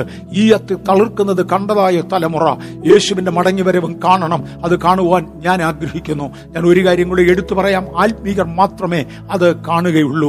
കാഹളം ധ്വനിക്കും, മരിച്ചവർ അക്ഷയരായി ഉയർത്തെഴുന്നേൽക്കും. പക്ഷേ ആ ആത്മീക വിശുദ്ധിയും നിലവാരവും സൂക്ഷിക്കാത്തവർ അത് അറിയുക പോലുമില്ല എന്ന് ഓർമ്മിപ്പിക്കട്ടെ. പക്ഷെ തളർത്തു തുടങ്ങിയ അത്തിക്കായി ഞാൻ ദൈവത്തെ സ്തുതിക്കുന്നു. അവർ ഫലം കൊടുക്കുന്നത് സഹസ്രാബ്ദ ഭൂമിയിലാണ്. അവിടേക്ക് നാം മാറുകയാണ്. ഉണങ്ങിയ അസ്ഥികളെ കുറിച്ചാണ് അടുത്ത പ്രവചനം യെഹെസ്കേൽ മുപ്പത്തിയേഴിൽ ഉള്ളത്. ആ അസ്ഥികൾ ചിതറിക്കിടന്നിരുന്ന സ്ഥാനത്ത് നിന്ന് മനുഷ്യപുത്ര, ഈ അസ്ഥികൾ ജീവിക്കുമോ എന്നൊരു ചോദ്യം ചോദിച്ചു. പ്രവാചകൻ മറുപടി പറഞ്ഞ്, കർത്താവെ, അങ്ങ് മാത്രം അറിയുന്നു, ഒന്നെടുത്തു പറയത്തക്ക ആ വിശ്വാസം എനിക്ക് പോരാ. അങ്ങയുടെ ചോദ്യമാകയാൽ അതിന് മറുപടി വലുതാണ്, എനിക്കത് എടുത്തു പറയത്തക്ക വിശ്വാസം പോരാ. നാളെ രാജ്യം മുഴുവനും ഉണർത്തപ്പെടും, സഭകൾ മുഴുവനും ഉണർത്തപ്പെടും, ആളുകൾ എല്ലാവരും ആത്മീയരാകുമെന്നൊക്കെ ഇന്ന് വിളിച്ചു പറയുന്ന പ്രവാചകന്മാർക്കായി ഞാൻ ദൈവത്തെ സ്തുതിക്കുന്നു. അത് സംഭവിക്കാൻ സാധ്യതയില്ല എന്ന് പറയുന്ന അവിശ്വസിക്കുന്ന ഒരു വിഭാഗത്തെ അത്തരം പ്രവചനങ്ങൾ ഏൽപ്പിക്കാതെ വേണം. പ്രവചിക്കുന്നുവെങ്കിൽ വിശ്വാസത്തിന് ഒത്തവണ്ണം എന്ന തിരുവചന പ്രസ്താവന പോലെ വലിയ വിശ്വാസവും വലിയ ശുശ്രൂഷയുമുള്ളവർക്കായി സ്തോത്രം. അങ്ങനെ ദൈവമക്കൾ പ്രവചിക്കാറുണ്ട്, ഈ അസ്ഥികൾ എഴുന്നേറ്റേ മതിയാകെയുള്ളൂ. ആദ്യത്തെ മുഴക്കത്തിനും ഭൂകമ്പത്തിനും അസ്ഥി അസ്ഥിയോട് വന്നു ചേർന്നു എന്ന് കണ്ടു. വരേണ്ട സ്ഥാനത്തേക്ക് അസ്ഥികൾ വരുന്ന ഒരു ചിത്രം അല്ലെങ്കിൽ പ്രോസസ് ചിത്രീകരിക്കേണ്ടതിന് വേണ്ടിയാണ് ഈ ഒരു ചിത്രം ഞാനും ഇവിടെ ചേർന്നിരിക്കുന്നത്. അസ്ഥി അസ്ഥിയോട് വന്നു ചേർന്നു. അവസാനം അവരൊരു സൈന്യമായി എഴുന്നേൽക്കുന്ന ഒരു ചരിത്രമാണ് കാണുവാനുള്ളത്. എ മൈറ്റി ആർമി, ശക്തിയേറിയ ഒരു സൈന്യം അസ്ഥിക്കൂടങ്ങളിൽ നിന്ന് എഴുന്നേൽപ്പിച്ച ദൈവം ഇന്ന് പകൽക്കാലം ചിതറിപ്പോയി പ്രത്യാശയ്ക്ക് ഭംഗം വന്നുവെന്ന് പറയുന്ന ദൈവ വൈതലേ, നമ്മെ ഒരു സൈന്യമായി എഴുന്നേൽപ്പിക്കുവാൻ സ്വർഗത്തിലെ ദൈവത്തിന് കരുണ തോന്നിയതിനായി സ്തോത്രം. അന്ത്യത്തോളം യുദ്ധങ്ങൾ ഉണ്ടാകും. സമാധാന പ്രക്രിയകൾ കൊണ്ടൊന്നും അല്ലെങ്കിൽ സമാധാന ഉടമ്പടി കൊണ്ട് പീസ് ട്രീറ്റികൾ കൊണ്ടൊന്നും തീരാത്ത ഒരു പ്രശ്നമായിരിക്കും. അവസാനം വരെ യുദ്ധമുണ്ടായിരിക്കും എന്ന് പറയുന്നു. അങ്ങനെ നിന്ന് യുദ്ധം ചെയ്യേണ്ടതിനു വേണ്ടി ഒരു സൈന്യത്തെ സ്വർഗത്തിലെ ദൈവം എഴുന്നേൽപ്പിച്ചിരിക്കുകയാണ്. രണ്ട് ഉണങ്ങിക്കിടന്ന അസ്ഥികൾ സൈന്യമായി മാറിയ ഒരു സംഭവമാണ്. It's God's way the ട്രൈബോൺസ് to a mighty army. ആ ഒരു സാഹചര്യത്തിലേക്ക് ഇസ്രയേലിനെ മാറ്റിയെങ്കിൽ നമ്മെയും മാറ്റുവാൻ ദൈവം ശക്തനാണ്. നമുക്ക് യുദ്ധമുള്ളത് ജഡരക്തങ്ങളോടല്ല, നാം പോരിടുന്നത് മനുഷ്യരക്തത്തിലല്ല, യുദ്ധം ചെയ്യുന്നത് മനുഷ്യശക്തിയിലല്ല. നമ്മുടെ യുദ്ധത്തിന്റെ ആയുധങ്ങളും ജഡീകങ്ങളല്ല. ആത്മീകമായ ആയുധങ്ങൾ കൊണ്ട് യുദ്ധം ചെയ്യുവാൻ സ്വർഗത്തിലെ ദൈവം നമ്മെ ശക്തീകരിക്കട്ടെ. ചരിത്രത്തിന്റെ ഒരു ഭാഗത്തുകൂടെ ദൈവം എങ്ങനെയാണ് ജനത്തെ നടത്തിയെടുത്തത് എന്നൊന്ന് പറയുവാൻ ഞാൻ താല്പര്യപ്പെടുകയാണ്. അത്തിയുടെ ഉപമയും അസ്ഥികളുടെ ഉപമയും ഒരുപോലെ വെച്ചുകൊണ്ട് യെഹെസ്കേലിന്റെ പ്രവചനം മുപ്പത്തിയേഴിന്റെ ഏഴ് മുതൽ താഴോട്ട് വായിച്ചു വന്നാൽ, ഒന്നാം ലോക മഹായുദ്ധവും രണ്ടാം ലോക മഹായുദ്ധവും രണ്ട് ചലനങ്ങളായിരുന്നുവെന്നും ആ യുദ്ധങ്ങളിലൂടെയാണ് ദൈവം ഇവർക്ക് വേണ്ടി, ഇസ്രയേലിന് വേണ്ടി എന്തെങ്കിലും സാധിച്ചത് എന്ന് നമുക്ക് കാണുവാൻ കഴിയും. ഡോക്ടർ വൈസ്മാൻ എന്ന ഒരു ശാസ്ത്രജ്ഞൻ ബ്രിട്ടീഷ് ഗവൺമെന്റിനോട് ചേർന്ന് പ്രവർത്തിച്ചുകൊണ്ടിരുന്നയാള് ഗവൺമെന്റിൽ കൊടുത്ത സ്വാധീനത്തിനൊത്തവണ്ണം ബ്രിട്ടീഷ് ഗവൺമെന്റിന് തോന്നി ഇസ്രയേൽ സാമ്രാജ്യം സ്വതന്ത്രമാക്കണമെന്ന്. അങ്ങനെ ഒന്നാം ലോക മഹായുദ്ധത്തിലും രണ്ടാം ലോക മഹായുദ്ധത്തിലുമായി അവർ ഒരു സ്വതന്ത്ര രാഷ്ട്രമായി മാറി. യുദ്ധങ്ങൾ ആർക്കും ഒരു ഗുണവും ചെയ്യുന്നില്ല. യുദ്ധങ്ങൾ ആർക്കും പ്രയോജനം വരുത്തുന്നില്ല. യുദ്ധങ്ങൾ ലോകത്തിന് നഷ്ടമാണ്, ജനത്തിന് എന്നുമെന്നും അതുകൊണ്ട് കേടേയുള്ളൂ. അതിന്റെ ദീർഘഫലങ്ങൾ ദോഷത്തിൽ നിന്ന് ദോഷത്തിലേക്ക് മനുഷ്യനെ നയിക്കുന്നതാണ്. ഉള്ള നന്മകൾ മുഴുവനും ചുട്ടുകരിച്ചു കളയുകയല്ലാതെ ഒരു നന്മ ചേർത്ത് വയ്ക്കുവാൻ യുദ്ധത്തിന് കഴിയുകയില്ല. പക്ഷേ പിന്നെ എന്തിനാണ് യുദ്ധം ചെയ്യുന്നത്? ഒന്നാം ലോക മഹായുദ്ധം ഉണ്ടായ ശേഷം ലീഗ് ഓഫ് നേഷൻസ് ഒക്കെ രൂപീകരിച്ചു. പക്ഷേ അത് രൂപീകരിച്ചെങ്കിലും രണ്ടാം ലോക മഹായുദ്ധം ഉണ്ടായി. ഒരു മൂന്നാം ലോക മഹായുദ്ധം ഉണ്ടാകാതിരിക്കണമെന്ന് പറഞ്ഞ് ലീഗ് ഓഫ് നേഷൻസിനെ ഒന്നുകൂടെ പരിഷ്കരിച്ച് യു എൻ ഒ ഒക്കെ ചരിത്രവും ഒക്കെ നമ്മൾ വിശദമായി ചിന്തിച്ചിട്ടുള്ളതാണ്. പക്ഷെ അതുകൊണ്ട് യുദ്ധത്തെ ഒഴിവാക്കാൻ കഴിയുമോ? ഇല്ല. അന്ത്യത്തോളം യുദ്ധങ്ങൾ ഉണ്ടായിരിക്കുമെന്നത് ദൈവവചനത്തിന്റെ പ്രമാണമാണ്. ഒന്നാം ലോക മഹായുദ്ധവും രണ്ടാം ലോക മഹായുദ്ധവും ഇസ്രയേലിന് രാഷ്ട്രീയമായ ഒരു വിമോചനം കൊടുത്തുവെങ്കിൽ അതിനകത്ത് അതിശക്തമായ കാലഘട്ടം ഇൻ ഗോഡ്സ് ഓൺ ടൈമിംഗ് ദൈവം ചെയ്യുവാൻ ദൈവം ഉപയോഗിച്ച മൂന്ന് വ്യക്തിത്വങ്ങളെയാണ് ഞാൻ ഇവിടെ ചിത്രീകരിക്കുന്നത്. ഒന്ന്, ഇടത്തെ അറ്റത്ത് ഡോക്ടർ വൈസ്മാനെ നിങ്ങൾക്ക് കാണുവാൻ കഴിയും. ഒരു ശാസ്ത്രജ്ഞനായിരുന്നു. ഒന്നാം ലോക മഹായുദ്ധകാലത്ത് ആയിരത്തി തൊള്ളായിരത്തി പതിനാല് മുതൽ ആയിരത്തി തൊള്ളായിരത്തി പതിനെട്ട് വരെ നടന്ന ആ യുദ്ധത്തിൽ ബ്രിട്ടീഷ് ഗവൺമെന്റിനോട് ചേർന്ന് അദ്ദേഹം ഒരു ശാസ്ത്രജ്ഞനായിരുന്നു. രണ്ടാം ലോക മഹായുദ്ധത്തിലും അദ്ദേഹം ബ്രിട്ടീഷ് ഗവൺമെന്റിന് വേണ്ടി ശാസ്ത്രജ്ഞൻ തന്നെയായിരുന്നു. നവംബർ മാസം രണ്ടാം തീയതി ജെയിംസ് ബാൽഫർ എന്ന ബ്രിട്ടീഷ് അധിപന്റെ ബാൽഫർ ഡിക്ലറേഷനോടുകൂടെ രണ്ട് ഇസ്രയേൽ ഒരു സ്വതന്ത്ര രാജ്യമായി മാറുവാൻ അവർക്ക് അവിടേക്ക് കയറി പാർക്കേണ്ടതിന് ഒരു ഇമിഗ്രേഷൻ പെർമിഷൻ ഉണ്ടായി. ആ ഓർഡർ അല്ലെങ്കിൽ ബാൽഫർ ഡിക്ലറേഷൻ വെളിയിൽ വന്നതോടുകൂടെ it was turned as a scrap of paper. ഒരു കടലാസിന്റെ കഷണം കീറി എറിയുന്നത് പോലെ ചുരുട്ടി എറിയാനുള്ളതേ ഉള്ളൂ. മലയാള ഭാഷയിൽ പഴയ മലയാളത്തിൽ ഇങ്ങനെ പറയും, വലിച്ചെറിഞ്ഞ കടലാസ് പോലെ, ചവറ്റുകൊട്ടയിലെ പേപ്പർ പോലെ, ഇതെടുത്ത് ചവറ്റുകൊട്ടയിൽ ഇടുവാൻ മാത്രമേ കൊള്ളുകയുള്ളൂ എന്ന് വിളിച്ചു പറഞ്ഞു. ജെയിംസ് ബാൽഫറുടെ പടമാണ് ഞാൻ മധ്യത്തിലായി കൊടുത്തിരിക്കുന്നത്. ജെയിംസ് ബാൽഫർ തന്റെ ഒരു ഉത്തരവ് കൊടുത്തു, യഹൂദന് സ്വന്തം ദേശമായി ഇസ്രയേൽ കൊടുത്തിരിക്കുന്നുവെന്നും അവിടേക്ക് പോയി പാർക്കുവാൻ നിങ്ങൾക്ക് അനുവാദമുണ്ടെന്നുമായിരുന്നു അത്. എഡ്മണ്ട് അല്ലൻബി എന്ന മനുഷ്യൻ, അദ്ദേഹത്തിന്റെ പടമാണ് ഞാൻ മൂന്നാമതായി കൊടുത്തിരിക്കുന്നത്. തന്റെ ബ്രിട്ടീഷ് ഗവൺമെന്റിന്റെ സർവ്വസൈന്യാധിപനായിരുന്നു. ആ നിഗമനങ്ങളുടെ പുറത്ത് തന്റെ തുർക്കികളുടെ ഭരണത്തിൽ നിന്ന് യഹൂദൻ യെരുശലേമിനെ സ്വതന്ത്രമാക്കി ഇവർക്ക് വേണ്ടി രാജ്യം കൊടുക്കുകയുണ്ടായിരുന്നു. ഒന്നാമത്തെ ലോകമഹായുദ്ധത്തിൽ ഒരു ചലനത്തോടുകൂടെ നവംബർ മാസം സെക്കൻഡോടുകൂടെ തന്റെ ബാൽഫർ ഡിക്ലറേഷനെ തുടർന്ന് അവിടേക്ക് മാറ്റിപ്പാർപ്പിക്കുവാൻ ദൈവത്തിന് ഹിതമാകുകയും ഒന്നാം ഭൂകമ്പത്തിങ്കിൽ അവർക്ക് ഒരു രാഷ്ട്രീയ സ്വാതന്ത്ര്യം ഉണ്ടാകുകയും ചെയ്തു. ഇനിയും ആ തളിർക്കുന്ന അത്തിയോടുള്ള ബന്ധത്തിൽ അവർ മടങ്ങി വരുന്നതിനെ കുറിച്ച്, ഒന്ന്, അവർ അസ്ഥിയുടെ കഷണത്തിൽ നിന്ന് എഴുന്നേറ്റ് വരിക, രണ്ട്, തളിർക്കുന്ന അത്തിയോടുള്ള ബന്ധത്തിൽ അവരുടെ മടങ്ങിവരവിനെ കുറിച്ചൊന്ന് എടുത്തു പറയുവാൻ ഞാൻ താല്പര്യപ്പെടുന്നു. ജാഫ ഗേറ്റിൽ കൂടെയാണ് ഇസ്രയേൽ ജനങ്ങൾ അകത്ത് കയറുന്നത്. അന്ന് ഒരു സങ്കീർത്തനം പാടിക്കൊണ്ടാണ് അല്ലൻബി എന്ന സൈന്യാധിപൻ ആ ജനത്തെ അകത്തു കൊണ്ടിരുന്നത്. ആയിരത്തി തൊള്ളായിരത്തി നാൽപ്പത്തി ഏഴ് മെയ് മാസം പതിനാലാം തീയതി ഇസ്രയേൽ ഒരു സ്വതന്ത്ര രാജ്യമായി വീണു. അവരുടെ അന്ന് പ്രൈം മിനിസ്റ്റർ അത് പ്രഖ്യാപിച്ചുകൊണ്ട് അവർ ഒരു സ്വതന്ത്ര രാജ്യമായി മാറി. ആയിരത്തി തൊള്ളായിരത്തി അറുപത്തിയേഴ് ജൂൺ മാസത്തിൽ ഇസ്രയേലിന്റെ ആറ് ദിവസത്തെ യുദ്ധം നടക്കുകയും അവർ മുൻപിലേക്ക് തഴയ്ക്കുവാൻ തുടങ്ങുകയും ചെയ്ത ചരിത്രം നമുക്ക് കാണുവാൻ കഴിയുന്നുണ്ട്. തന്റെ ബ്രിട്ടന്റെ സൈന്യം ഗേറ്റിന്റെ ഫ്രണ്ടിലേക്ക് വന്ന് നിൽക്കുകയും ഒരു അമ്പ് അവിടെ എയ്യാതെ, ഒരു അസ്ഥി അവിടെ ഒടിയാതെ, ഒരു തുള്ളി രക്തം അവിടെ ചൊരിയാതെ ആ പട്ടണം തുറന്നു കൊടുക്കപ്പെടുകയും അവർ കയറുകയും ചെയ്ത ആറ് ദിവസത്തെ യുദ്ധത്തെ ഞാൻ ഓർക്കുന്നു. എന്നാൽ ധാരാളം യുദ്ധ രക്തച്ചൊരിച്ചിൽ നടന്ന ആരംഭ കാലങ്ങളിൽ അന്ന് നടക്കേണ്ട അളവിൽ യുദ്ധം നടന്നെന്ന് ചോദിച്ചാൽ, രക്തച്ചൊരിച്ചിൽ നടന്നെന്ന് ചോദിച്ചാൽ ഇല്ല, അതിനേക്കാൾ ഒരുപാട് കുറച്ച്. എങ്കിലും രക്തത്തിന്റെ തുള്ളികൾ വീണു. രണ്ട്, അവർ അകത്ത് കയറുന്ന ഒരു രംഗമാണ് കാണുന്നത്. ഇവിടെ അല്ലൻബി പഴയ പട്ടണത്തിന്റെ മുമ്പിൽ വരുന്നതും അദ്ദേഹത്തെക്കുറിച്ച് എടുത്തു പറഞ്ഞിരിക്കുന്ന ഒരു കാര്യം, ജനറലാണ് അദ്ദേഹം, ബ്രിട്ടീഷ് ഗവൺമെന്റിന്റെ ജനറലാണ്, ജനറൽ എൽമണ്ട് അല്ലൻബി.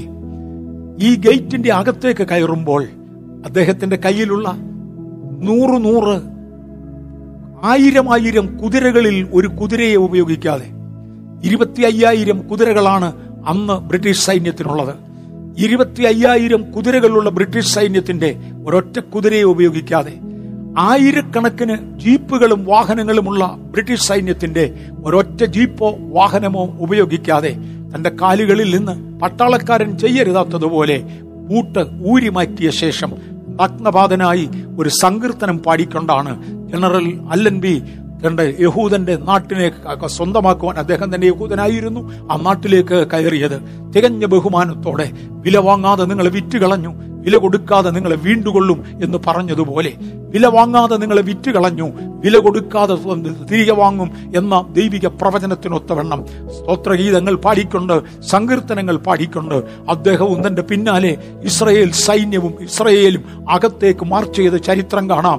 ഇസ്രയേൽ ഒരു സ്വതന്ത്ര രാജ്യമായി മാറി. മറക്കരുത്, ഇന്ന് ഇസ്രയേൽ ഒരു ഭാരമുള്ള കല്ലാണ്. ഈ സംഭവത്തെ തുടർന്ന് ബൈബിൾ അതിനെക്കുറിച്ച് പറയുന്നത് it's a cup of intoxication, അത് ലഹരി നിറഞ്ഞതായ ഒരു ഒരു പാനപാത്രമാണ്. ഞാനതിനെക്കുറിച്ച് പറഞ്ഞാലും ലഹരിയിൽ സംസാരിക്കും, എതിര് പറയാൻ വേറൊരാൾ വന്നാലും ലഹരിയിൽ സംസാരിക്കും. ഞാനതിനെ എടുക്കാൻ നോക്കിയാൽ മുറിവേൽക്കും, ആരെടുക്കാൻ നോക്കിയാലും മുറിവേൽക്കും. കാര്യം ഇസ്രയേലിനെ കുറിച്ച് ബൈബിൾ പറയുന്നത് അവൻ ഭാരമുള്ള ഒരു കല്ലാണ്, അതിനെ തൊടുന്നവനൊക്കെയും കഠിനമായി മുറിവേൽക്കും. Is a cup of intoxication, അവന് ലഹരി നിറഞ്ഞതായ ഒരു പാനപാത്രമാണ്, അതിൽ നിന്ന് കുടിക്കുന്നവനൊക്കെയും ലഹരി പിടിക്കും. അങ്ങനത്തെ ഒരു സാഹചര്യത്തിലേക്ക് ഇസ്രയേലിനെ ദൈവം കൊണ്ടുവന്നു. അനേക വാഗ്ദത്തങ്ങൾ ഒരുമിച്ചു ചേരുന്ന ഒരു കൺവേർജിംഗ് പോയിന്റായി ഞാൻ ഈ സാഹചര്യത്തെ എടുക്കട്ടെ. ഒരു പ്രധാനപ്പെട്ട വാചകമായി ഒരുപാട് വരകൾ തമ്മിൽ കൂട്ടിമുട്ടുന്ന ഒരു പോയിന്റ് ഉണ്ടെങ്കിൽ അതിനെ ഒരു കൺവേർജിംഗ് പോയിന്റ് എന്ന് നമ്മൾ വിളിക്കാറുണ്ട്. അനേക പ്രവചനങ്ങൾ ഒരുമിച്ച് കൂട്ടിമുട്ടുന്ന ഒന്ന്. ഇസ്രയേലിനെ കുറിച്ച് നൂറ്റാണ്ടുകളായി പ്രവചിച്ചിരുന്ന പ്രവചനങ്ങൾ, യഹൂദന്റെ ഇടയിൽ നിന്നുള്ളത്, യഹൂദന്റെ വെളിയിൽ നിന്നുള്ളത്, ചരിത്രത്തിൽ വന്നിട്ടുള്ള പ്രഡിക്ഷൻസ്, അങ്ങനെ പലതും. എന്തിന്, നോസ്ട്രാഡാം വരെ വെളിയിൽ നിന്ന് വന്നിട്ടുള്ള പ്രവചനങ്ങൾ, അക്രൈസ്തവമായ, ദൈവികമല്ലാത്തതായ അനേക ലക്ഷണം നോക്കുന്നവർ, വെളിപ്പാട് പറയുന്നവർ, ദൂത് പറയുന്നവർ, ഭാവിയെക്കുറിച്ച് പറയുന്നവർ, സൂത്തല്ലേഴ്സ്, ഇങ്ങനെയുള്ള അനേകർ ചേർന്ന് ചേർന്ന് ചേർന്ന് പറഞ്ഞത് എല്ലാം കൂടെ ഒരുമിച്ച് ചേരുന്ന ഒരു പോയിന്റിലേക്ക് ഒന്നാം ലോകമഹായുദ്ധം വരികയായിരുന്നു. It's a converging point of many many promises. ആയിരത്തി തൊള്ളായിരത്തി പതിനേഴിൽ ബാൽഫർ ഡിക്ലറേഷൻ ഉണ്ടായി. സയോണിസ്റ്റ് അതിന് മുന്നമേ തന്നെ പ്രവർത്തനങ്ങൾ തുടങ്ങിയിരുന്നു. അവർക്ക് ഒന്ന് ഒരുമിച്ച് വരണമെന്ന് തോന്നി. ലോകത്തിന്റെ, ദയവായിട്ടൊന്ന് ഗൗരവമായി ശ്രദ്ധിച്ചാലും, ലോകത്തിന്റെ വിവിധ ഭാഗങ്ങളിൽ നിന്ന് ചിതറിപ്പോയ യഹൂദന്മാർ ഇന്ത്യയിൽ നിന്ന് ഉൾപ്പെടെ യെരുശലേമിലേക്ക് മടങ്ങിച്ചെന്നു. ചരിത്രം അതിനെക്കുറിച്ച് പറയുന്നത് അന്ന് യെരുശലേമിലേക്ക് മടങ്ങി വന്നവരിൽ പലർക്കും എബ്രായ ഭാഷ അറിഞ്ഞുകൂടാ. ആഫ്രിക്കയിൽ നിന്ന് വന്നവൻ ആഫ്രിക്കൻ ഭാഷയുടെ സങ്കരവും, കേരളത്തിൽ നിന്ന് പോയവർ മലയാള ഭാഷയും, വടക്കേ ഇന്ത്യയിൽ നിന്ന് പോയവർ ഹിന്ദിയോ ബംഗാളിയോ അങ്ങനെ ആസാമീസോ ഒക്കെ വ്യത്യസ്ത ഭാഷകൾ, ലോകത്തിലുണ്ടായിരുന്ന വ്യത്യസ്ത സംസ്കാരങ്ങൾ. എല്ലാവർക്കും കൂടെ ഒരുമിച്ചിരുന്ന് ആഹാരം കഴിക്കാൻ അവർക്കൊരു കോമൺ ഫുഡില്ല. എല്ലാവർക്കും കൂടെ ഒരുമിച്ച് ഒരുപോലെ വസ്ത്രം ധരിച്ച് നടക്കുവാൻ അവർക്കൊരു കോമൺ ഡ്രസ് കോഡില്ല. അവർക്ക് സ്വന്തമായി ഒന്നുമില്ലാത്ത, ഇന്ന് ചില വീടുകളിലൊക്കെ കയറി ചെന്നാൽ ഇങ്ങനെയാണ്, ഒരുത്തന് അതാണ് ഇഷ്ടമെങ്കിൽ വേറൊരുത്തന് ഇതാണ് ഇഷ്ടം, ഒരുത്തന് ഇഞ്ചിപക്ഷം വേറൊരുത്തന് കൊഞ്ചുപക്ഷം എന്നൊക്കെ പറഞ്ഞു കേട്ടിട്ടുണ്ട്. വ്യത്യസ്ത സംസ്കാരങ്ങൾ ഒരുമിച്ച് ഇടകലർന്ന്, വ്യത്യസ്ത ഭാഷകൾ ഒരുമിച്ച് ഇടകലർന്ന്, പല അസ്ഥികൾ പലയിടത്തുനിന്ന് വന്നു ചേർന്നെങ്കിലും യെഹെസ്കേൽ മുപ്പത്തിയേഴ് എന്ന് വായിച്ചാൽ ആദ്യമേ അസ്ഥികൾ വന്നു ചേർന്നു, പിന്നെ അതിന്റെ മേൽ നരമ്പ് വന്നു പരസ്പരം ബന്ധപ്പെടുത്തേണ്ടതിന്, അത് കഴിഞ്ഞപ്പോൾ അതിന്റെ മേൽ മാംസം വന്നു. ഇതെല്ലാം വന്നെങ്കിലും തൊക്കു വരുന്നത് വരെ ഇതൊന്നും ഒരുമിച്ചാകുന്നില്ല. ഒരു ഭാഷ സംസാരിക്കുവാൻ ഒരു കോമൺ ലാംഗ്വേജ് ഇല്ല. കോമണായി അവർക്കൊന്നുമില്ലാത്ത സാഹചര്യത്തിലാണ് അവർ പല ഭാഷകൾ സംസാരിച്ചു കൊണ്ടിരിക്കുമ്പോൾ തന്റെ ഒരു ഫീലിംഗ് അവരുടെ ഇടയിലുണ്ടായി. എലിയാസർ എന്ന പേരിൽ ഒരു മനുഷ്യൻ, അദ്ദേഹം എഴുന്നേറ്റ് പറഞ്ഞു, ഞാനും എൻ്റെ എൻ്റെ കുടുംബവും എബ്രായ ഭാഷ മാത്രമേ എൻ്റെ വീട്ടിൽ സംസാരിക്കുകയുള്ളൂ. എബ്രായ പഠിക്കും, എബ്രായ സംസാരിക്കും. ഇതൊരു വലിയ ചാവൂസായി നാട്ടിൽ മാറുകയും ആളുകൾ ഒരുമിച്ച് പറഞ്ഞു, നമുക്കൊരു ഭാഷ വേണം, ആ ഭാഷ എബ്രായ ഭാഷയാകട്ടെ. അങ്ങനെ അവർ മാസങ്ങൾക്കകം എബ്രായ ഭാഷ പഠിക്കുവാൻ തുടങ്ങി. സഫന്യാവിൻ്റെ പുസ്തകം ദയവായി ഒന്ന് വായിക്കാം. അവർ സഫന്യാവിൻ്റെ പുസ്തകം മൂന്നാം അധ്യായത്തിൻ്റെ ഒൻപതാമത്തെ വാക്യം, ഇതിനെക്കുറിച്ചും ഒരു പ്രവചനമുണ്ട് മറക്കരുത്. സഫന്യാവിന്റെ പുസ്തകം മൂന്നാം അധ്യായത്തിന്റെ ഒൻപതാമത്തെ വാക്യം. ഞാൻ പറഞ്ഞല്ലോ, അനേക ഇറ്റ്സ് എ കൺവേർജിംഗ് പോയിന്റ്. ഒരുപാട് ഒരുപാട് ദൂതുകൾ, പ്രവചനങ്ങൾ എല്ലാം കൂടെ ഒരുമിച്ച് വരുന്ന ഒരു പോയിന്റ് ആണത്. സഫന്യാവ് മൂന്നിന്റെ ഒൻപത്, അപ്പോൾ സകല ജാതികളും യഹോവയുടെ നാമത്തെ വിളിച്ചപേക്ഷിച്ച് ഏക മനസ്സോടെ അവനെ സേവിക്കേണ്ടതിന് ഞാൻ അവർക്ക് നിർമ്മലമായുള്ള അധരങ്ങളെ വരുത്തും. ഒരു വാക്യം, കൂശ് നദികളുടെ അക്കരെ നിന്ന് എന്റെ നമസ്കാരികൾ, എന്റെ ചിതറിപ്പോയവരുടെ സഭ തന്നെ എനിക്ക് വഴിപാട് കൊണ്ടുവരും. എനിക്ക് വഴിപാടുമായി കൂശിന്റെ അറ്റത്ത് നിന്ന്, അതിന്റെ അപ്പുറത്ത് നിന്ന്, ആഫ്രിക്കയുടെ അങ്ങേ സൈഡിൽ നിന്ന് വരെ ആളുകൾ വരും. ഞാൻ അവർക്ക് ശുദ്ധിയുള്ള ഒരാധരം കൊടുക്കും. പക്ഷേ അതിന്റെ ഒറിജിനൽ സ്ക്രിപ്റ്റിൽ എഴുതിയിരിക്കുന്നത് എ ഹോളി ലാംഗ്വേജ്. അവർ സംസാരിക്കേണ്ടതിന് ഞാൻ അവർ നിർമ്മലമായ ഒരു ഭാഷ കൊടുക്കും. ഒരു നിർമ്മലമായ ഭാഷയിൽ, ആ ഭാഷയെക്കുറിച്ചാണ് എലിയാസർ അന്ന് വിളിച്ചു പറഞ്ഞത്. എൻ്റെ വീട്ടിൽ ഞാൻ ഇത് തന്നെ സംസാരിച്ചിരിക്കും. എലിയാസർ ഡാനിയേൽ ഹുഡ്, അദ്ദേഹം ഒരു സയോണിസ്റ്റ് ആയിരുന്നു. യഹൂദൻ ഒരുമിച്ച് പാർക്കണം എന്ന ചിന്താഗതിക്കാരനാണ്. അനേക പ്രവചനങ്ങൾ ഒരുമിച്ച് ചേർന്ന്, ഭാഷ മുതൽ അതിൻ്റെ ശൈലികൾ മുതൽ ഒരുപാട് ഒരുപാട് കാര്യങ്ങൾ ഒരുമിച്ച് ചേർന്ന് യഹൂദൻ ഒരു സൈന്യമായി എഴുന്നേറ്റു. ഞാനിവിടെ ഒരു കാര്യം കൂടെ പറയാൻ ആഗ്രഹിക്കുന്നു. മെനഹൻ, ബെഗിൻ എന്ന പേരിൽ ഇവർക്ക് ഒരു പ്രൈം മിനിസ്റ്റർ ഉണ്ടായി. അദ്ദേഹത്തിന്റെ ചിത്രം കാണിച്ചിട്ടുണ്ട്. ഇന്റർനാഷണൽ പ്രഷർ അദ്ദേഹത്തിന്റെ മേൽ വളരെ വന്നതോടെ ബ്രിട്ടനാണ് കൂടുതൽ പങ്കുവഹിച്ചത്. അവർക്ക് വേണ്ടി പകുത്തുകൊടുത്ത ഇസ്രയേലിനെ രണ്ടായി തിരിച്ച് അവിടെ നിന്ന് അപ്പുറത്ത് ഒരു ജോർഡാൻ രൂപീകരിക്കട്ടെ എന്ന് പറഞ്ഞുകൊണ്ട് രണ്ട് സമാധാന രേഖയിൽ ഒപ്പുവെച്ചത് ഈ മെനഹൻ ബെഗിൻ. സാറേ, ദൈവത്തിന്റെ നാടിനെ വിഭജിക്കുവാൻ അങ്ങേക്ക് തോന്നിയല്ലോ. സംഭവിച്ചത് അത് സൈൻ ചെയ്തതിനെ തുടർന്ന് അദ്ദേഹം പാരലൈസ്ഡ് ആയി മാറിപ്പോയി. തനിക്കൊരു നോബൽ പ്രൈസ് കിട്ടി, യാതൊരു സംശയവുമില്ല. തനിക്കൊരു നോബൽ പ്രൈസ് കിട്ടി. പക്ഷെ ഇസ്രയേൽ ജനം തന്നെ അങ്ങേയറ്റം വെറുത്തു. തന്റെ പ്രൈം മിനിസ്റ്റർഷിപ്പ് തനിക്ക് നഷ്ടപ്പെട്ടു. അദ്ദേഹത്തിന്റെ സ്വബുദ്ധി അദ്ദേഹത്തിന് നഷ്ടപ്പെട്ടു. കൈകാലുകളുടെ ചലനം അദ്ദേഹത്തിന് നഷ്ടപ്പെട്ടു. ഇവയ്ക്ക് മ്യൂട്ടെന്നാണ് ഞാൻ കേട്ടത്. വെറും കേൾവിയല്ല, അറിയുന്നവർ പറയുന്നത്. അദ്ദേഹം പാരലിറ്റിക്കായി നീണ്ട വർഷങ്ങൾ കിടക്കുകയും തൊണ്ണൂറ്റിയേഴാമത്തെ വയസ്സിൽ ആ സാഹചര്യത്തിൽ ആ ശാപക്കെട്ടിനകത്ത് മരിക്കുകയും ചെയ്തു. നമുക്ക് ഇംഗ്ലണ്ടിനെ ഒന്ന് ചിന്തിച്ചു നോക്കാം.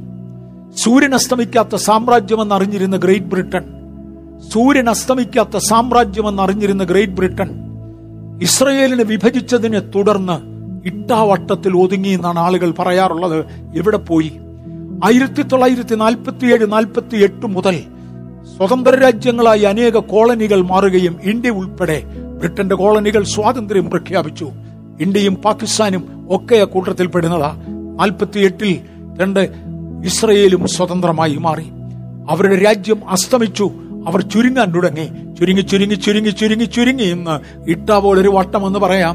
വാഹനങ്ങൾ ഉപയോഗിച്ചാൽ ഓടിയെത്താവുന്ന ദൂരം മാത്രമുള്ള ഒരു കൊച്ചു രാജ്യമായി ചുരുങ്ങി.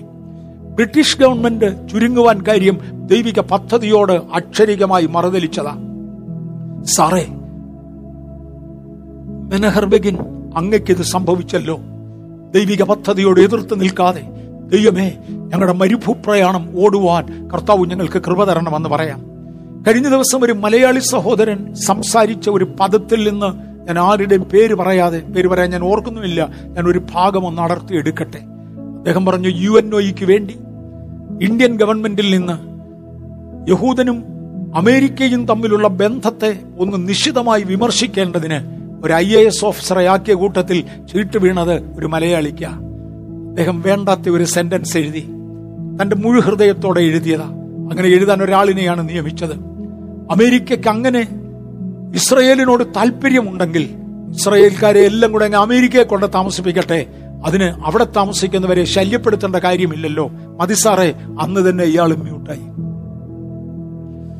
ആ സംസാരിച്ച ദേവദാസൻ പറഞ്ഞത്, അദ്ദേഹത്തെ എനിക്ക് വ്യക്തിപരമായി അറിയാം, അദ്ദേഹത്തിന്റെ മക്കളെ എനിക്ക് വ്യക്തിപരമായി അറിയാം. ഇന്ന് യു കെയിൽ താമസിക്കുന്ന ഞങ്ങളുടെ മക്കളോടുകൂടെ ഞാൻ താമസിച്ചിട്ടുണ്ട്, കാര്യങ്ങൾ അന്യോന്യം സംസാരിച്ചിട്ടുണ്ട്. എം എ വർഗീസ് കണ്ടിട്ടില്ല, എം എ വർഗീസ് കേട്ടിട്ടില്ല. മറ്റൊരു മലയാളി ദേവദാസൻ എവിടെയോ പറഞ്ഞ് ഞാൻ കേട്ട പദം ആവർത്തിക്കുന്നുവെന്ന് മാത്രം, വിതൗട്ട് കൺഫർമേഷൻ. കൺഫർമേഷൻ ഞാൻ എടുത്തിട്ടില്ല, ഞാനത് പറയുന്നു എന്ന് മാത്രം. ബ്രിട്ടീഷ് ഗവൺമെന്റിന് പറ്റിയത്, മെനഹൻ ബെഗിന് പറ്റിയത് ഒരു മലയാളിക്കും പറ്റി എന്ന് കേട്ടതിൽ ഞാൻ അങ്ങേയറ്റം ദുഃഖിക്കുന്നു. ദൈവിക പദ്ധതിയോട് എതിർത്ത് നിൽക്കാതെ ദൈവിക പദ്ധതിയെ അനുസരിക്കുവാൻ സ്വർഗത്തിലെ ദൈവം നമുക്ക് കൃപ ചെയ്യട്ടെ. യേശുക്രിസ്തുവിന്റെ മടങ്ങിവരവിനെ കുറിച്ച് ഈ സീരീസിനകത്ത് ഞാൻ അടുത്തൊരു ഭാഗത്തേക്ക് പോകാൻ ആഗ്രഹിക്കുകയാണ്.